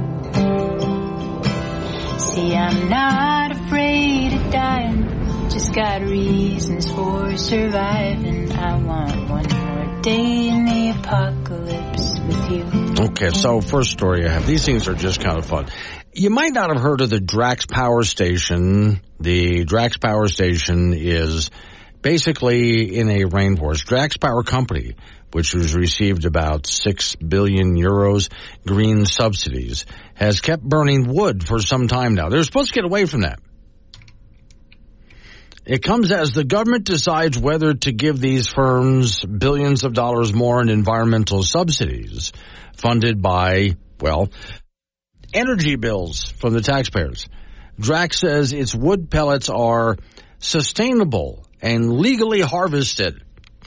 Drax Power Station near North Yorkshire. Oh, okay. I thought I thought this was going to be out in the uh, jungle somewhere. North Yorkshire is a converted coal plant which burns wood pellets. In 2023, they produced about 5% of the UK's electricity. This site has become key part of the government's drive to meet climate targets. Its owner receives money from energy bills because the electricity produced from burning pellets is classified as renewable. Do you see what they did there? Because you can plant a tree you cut down a tree, you plant a new tree. That's renewable. In fact, the power station emits about 12 million tons of carbon every year. Now, you and I know that CO2 is not a pollutant. It's good for the planet. But they're worried about that. And yet, the UK does not count that as emissions because it's a renewable source. Of all the 6.5 million tons of wood pellets burned by Drax each year, the wood produced overseas, many comes from Drax's 17 pellet plants in the U.S. and Canada. So we're supplying not coal to them, but wood. In 2022, they received the uh, company obtained uh, log, logging licenses in Canada and British Columbia and so on to go ahead and cut down trees to make wood pellets, which is again considered as renewable energy. Uh, and then they contain documents from the British uh, Ministry of Forests that show the company took them more than 40,000 tons of wood for, from what's called old growth in some of those areas. Old growth is one of the oldest growths in the area. That's why they call it old growth. But anyway, okay. So I had no idea they were doing that. That's brilliant. Another one I wanted to touch on is a man has pleaded guilty to an eagle killing spree. Washington State. A man accused of helping to kill more than 3,000 birds, including eagles, on a Montana Indian reservation and selling their carcasses and feathers and things like that. Now they prosecute him for that. But when wind turbines knock down a similar number of birds every single year, well, they're not prosecuted for anything, are they? Oh, we'll have to take a look at that more on Friday. So hang on, we got some news coming up. I John in Granite Canyon. I heat with wood pellets made from sawdust. See? You're into sustainable energy there. That's renewable, John. That's renewable energy. It's Wake Up Wyoming.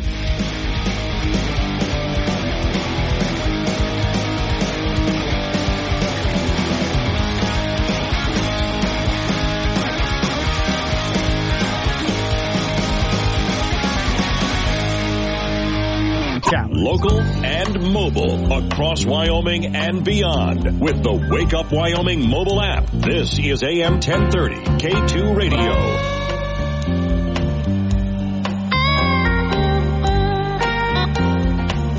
Time's 936. It's Wake Up Wyoming. All right, so I just want to finish that story, and I might touch it on again tomorrow because I think this is a really interesting story.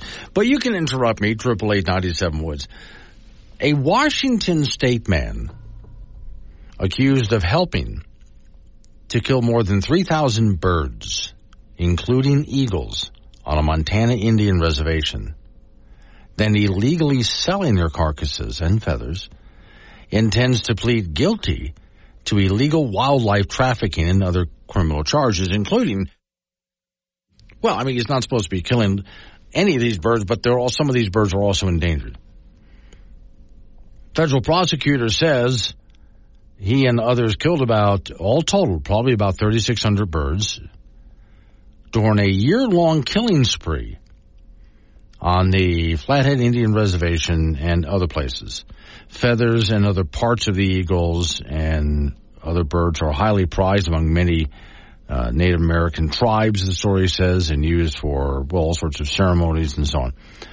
Uh, Branson Creek, Washington, well, okay, they'll plead guilty under an agreement with prosecutors to reduce charges, including conspiracy, wildlife trafficking, two counts of unlawful trafficking of eagles, according to a court document filed on Tuesday.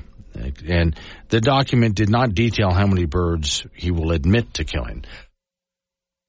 But they're estimating within about a year they killed about 3,600 birds. Okay. Again, this is where I had said Uh, yesterday, well, in fact, even just in the last segment that I did, these birds are nothing compared to how much wind turbines kill in birds and bats every single year. So if we're going to go after these guys, this guy and the other one, then why not why not the rest? Now, wh- why not the wind turbines? I, I don't see why not. Remember Casper, Wyoming, the wind farm outside of Casper, was the first wind farm in the country to be cited for killing a golden eagle. And it was the Obama administration, shortly after that happened, realized this would put the wind industry out of business. So they gave wind farms a pass, a permit to kill so many birds every single year. Yeah, is that really the answer here? You kill a lot of birds and bats, so we're going to give you a permit to do so, so you can continue existing? But these guys who went and killed a bunch of birds, oh, they're all in big trouble. Is home to hundreds of bird species. They hunt and play in the midst of 3,000 wind turbines. Those turbines can be deadly, especially to golden eagles. It's got white in its tail, which means it's a subadult or a younger bird. 35 golden eagles were killed by the Altamont's turbines in 2013. That appears to be what happened to this young eagle. All of the turbines in this wind farm, about 300 in total, have been turned off in preparation for repowering. They'll be replaced by just 10 turbines. Scientists believe fewer turbines and better placement are key to protecting wildlife. He can no longer fly, but 14-year-old Solomon is one of the lucky ones. His left wing was clipped off at the wrist by one of the windmills. Solomon survived a hit at the U.S. wind power industry's deadliest location, California's Altamont Pass, where as many as 70 golden eagles are killed yearly. Clusters of turbines as tall as 30-story buildings with spinning rotors the size of jetliners pose problems for eagles. Dozens of birdwatchers who had traveled to the northern Scottish island of Harris to see a rare bird they witnessed it fly into a wind turbine and die late Wednesday afternoon. The white-throated needletail, the world's fastest flying bird, was first spotted by two Northumberland birdwatchers on Monday. By Wednesday, almost 40 twitchers had turned out to watch the bird. Amateur and expert ornithologists alike relished the sight. The bird flew directly into one of the blades of a nearby wind turbine. It is believed to have died instantly. There have been only eight recorded sightings of the white-throated needletail in the UK in nearly 170 years. Altamont Pass near Livermore may seem desolate, but it's home to a large population of raptors or birds of prey. Here, nature's power has been harnessed. The predominant wind resource here in the Altamont is from the west, and that's why all these turbines are set up here at the end of some of these ridges. In the early 1980s, when a slew of private companies built the Altamont's wind farms, they were viewed as an exciting alternative to nuclear power. I think at one point there were nearly 8,000 windmills here. It's been a costly oversight. As many as 1,300 birds of prey die each year in collisions with the Altamont's 5,400 turbines. Also hard hit are burrowing owls. Each year, the turbines at Altamont kill one. Okay, see how this is going? You get the idea. Okay. One minor, and this is just a really simple minor thing. It's not a big deal, but somebody pointed this out to me and I thought, correct. Absolutely correct. There was only one person in there who called these things correctly, a wind turbine not a turban. Now, there's a subtle difference in the word, right? I'm being picky, I know. A turban is a headdress you wear on your head. That's what a turban is. Uh, if you go to India, you will see people wearing a turban on their head. A turbine is a type of an engine, like a wind turbine, or there's a, a jet turbine for um, airplanes, for example.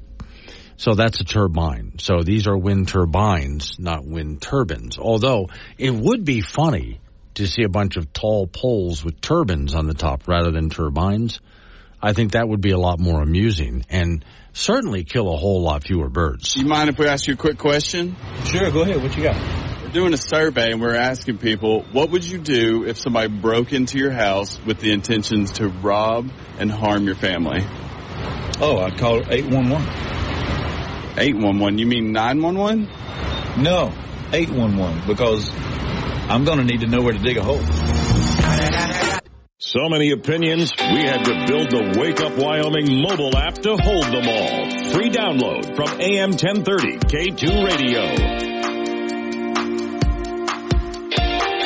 948 your time. It's Wake Up Wyoming. Off we go to the Ford Center where Frank Gambino is waiting by. How's it look over there, Frank? You know what? Um, this is the first game. It starts at 9 in the morning between the Burlington girls and the Rock River girls. I will bet you that none of these girls have played a basketball game starting at 9 in the morning all year, oh, and maybe Lord. not even their lives. Okay. So you never really know Yeah, what happens with these 9 a.m. games. You Yeah. know, like uh, are we awake or are we asleep? Uh-huh. Same thing with the games that start at 9 p.m. I mean, these, these teams have been here all day. Is, And, is then, and, okay. then they, and then they finally play at 9 o'clock. Like, okay. Is anybody out there uh, yawning? No, I have not seen anybody yawn. Okay, Now, that- okay. Burlington's quite a hike from here, so I mean, Yeah. if those those fans, they better be watching this. You know, in Rock River, it's between you know Medicine Bow and Laramie, so that's still a hike too. I mean, So, uh, yeah, yes, but- they are watching and they're not sleeping. Okay, because I'm wondering. I mean, that if you're going to take such a long drive to get here and do this, you probably want to nap on the road, if you can. Unless you're driving. No, well, the driver can't. But what about all the players? Yeah, oh yeah, they Yeah, they can go ahead they, and they nap. got here yesterday. Yeah. Yeah, easily. okay. So they had plenty of time to get some sleep here. Then I got to wonder, do they do coffee? Probably at that age, energy drinks. There's probably lots of energy drinks going, right? Oh, too much. Too okay, much. so you might get an interesting game out because I know, you know, there's those basketball hoops in Miss Mary's office, and when I get here first thing in the morning, there's absolutely no way. But after I've been here oh. for a while, I can make some hoops. Yeah, you got to warm up, you know, and, Yeah. and, and get your senses with you. Drink some of that high dollar coffee you, Yeah, you make. okay. Yeah, all right. Which it sounds to me like the caffeine has finally hit you, so you'll do okay. I think so. Yeah. Yeah, you've been I- here I- for a while. Yeah, okay, yeah, okay. good. So is pop. What do the coaches look like? Are the coaches looking like they're going to pass out? Yeah, they're they're they're with it. You know, They're uh, with they, it? been yelling, so th- their, their vocal cords are in good shape. Know? okay, because they got to scream at the kids. Yeah. Yeah. and, and, and the referees. I'm sure. Okay. Well, I guess we're going to get, you'll be able to go ahead and see if there's a difference between the people who play first thing in the morning and the people who play later. Yes, I will. And I'm I'm guessing that the people by nine o'clock they're ready for basketball. They've been waiting all day. They'll be loud. Right. Well, what's nice is if you get your game over early, then you get to enjoy the rest of the day. Right, yeah, they- yeah. As opposed to someone has their game in the middle of the day, that just kind of screws everything up. Yeah, you can't spend all day at the mall. You certainly can't. Well, we have a 4A East Regional High School basketball starting this morning, and that 4A East Regional is in Sheridan. Cheyenne Central taking on Thunder Basin right now. Cheyenne South will uh, play Campbell County at 10:30. Cheyenne East at 21 and 2 plays Detroit at 3.30, and then Sheridan will play Laramie at 5.30 on the girls' side. Then on the boys' side at noon, Cheyenne Central at 20 and 2 on the year meets Campbell County at noon. East and Natrona at 1.30. Uh, South and Sheridan at 6.30, and Laramie at 17 and 3 will play at 8 o'clock. At 4A West Regional, Kelly Walsh will play Green River and girls play at 4.30. And on the boys' side, Kelly Walsh will play Star Valley at noon in the 3A East regional for the girls. Glenrock playing right now against Torrington, and the Glenrock boys will play Rawlins at, uh, at noon in that regional in Rawlins. Now, the state 1A and 2A basketball tournament underway as we speak. Here at the Ford Center, it's Burlington at 22 and 6 taking on Rock River, and Burlington is leading 41-19. Uh, the next game here will be Upton at 22 and 2 taking on Riverside, followed by Southeast and Little Snake River at 4:30, and then Cokeville at 21 and 1 will take on Hulett. On the boys' side of 1A here at the Ford Center, Saratoga and Southeast at noon. Kaycee will take on Cokeville at 1:30. Cokeville is 20 and 2 on the year. Farson-Eden and Guernsey Sunrise at 7:30, and Upton at 24 and 1 will meet Meeteetse at 9 p.m. The 2A games over Casper College for the girls starting right now are underway right now. Kemmerer and Pine Bluffs. Tongue River will play Rocky Mountain at 10:30. Tongue River's 21 and 3. Lingle Fort Laramie and uh, Wind River at 4:30, and then Burns, the defending champions, against Wyoming Indian at 6 p.m. and Wyoming Indian at 22 and 2. And on the boys' side, Tongue River 20 and 4 will play Big Piney at noon over at the college. Wyoming Indian at 21 and 6 at 1:30 versus Pine Bluffs.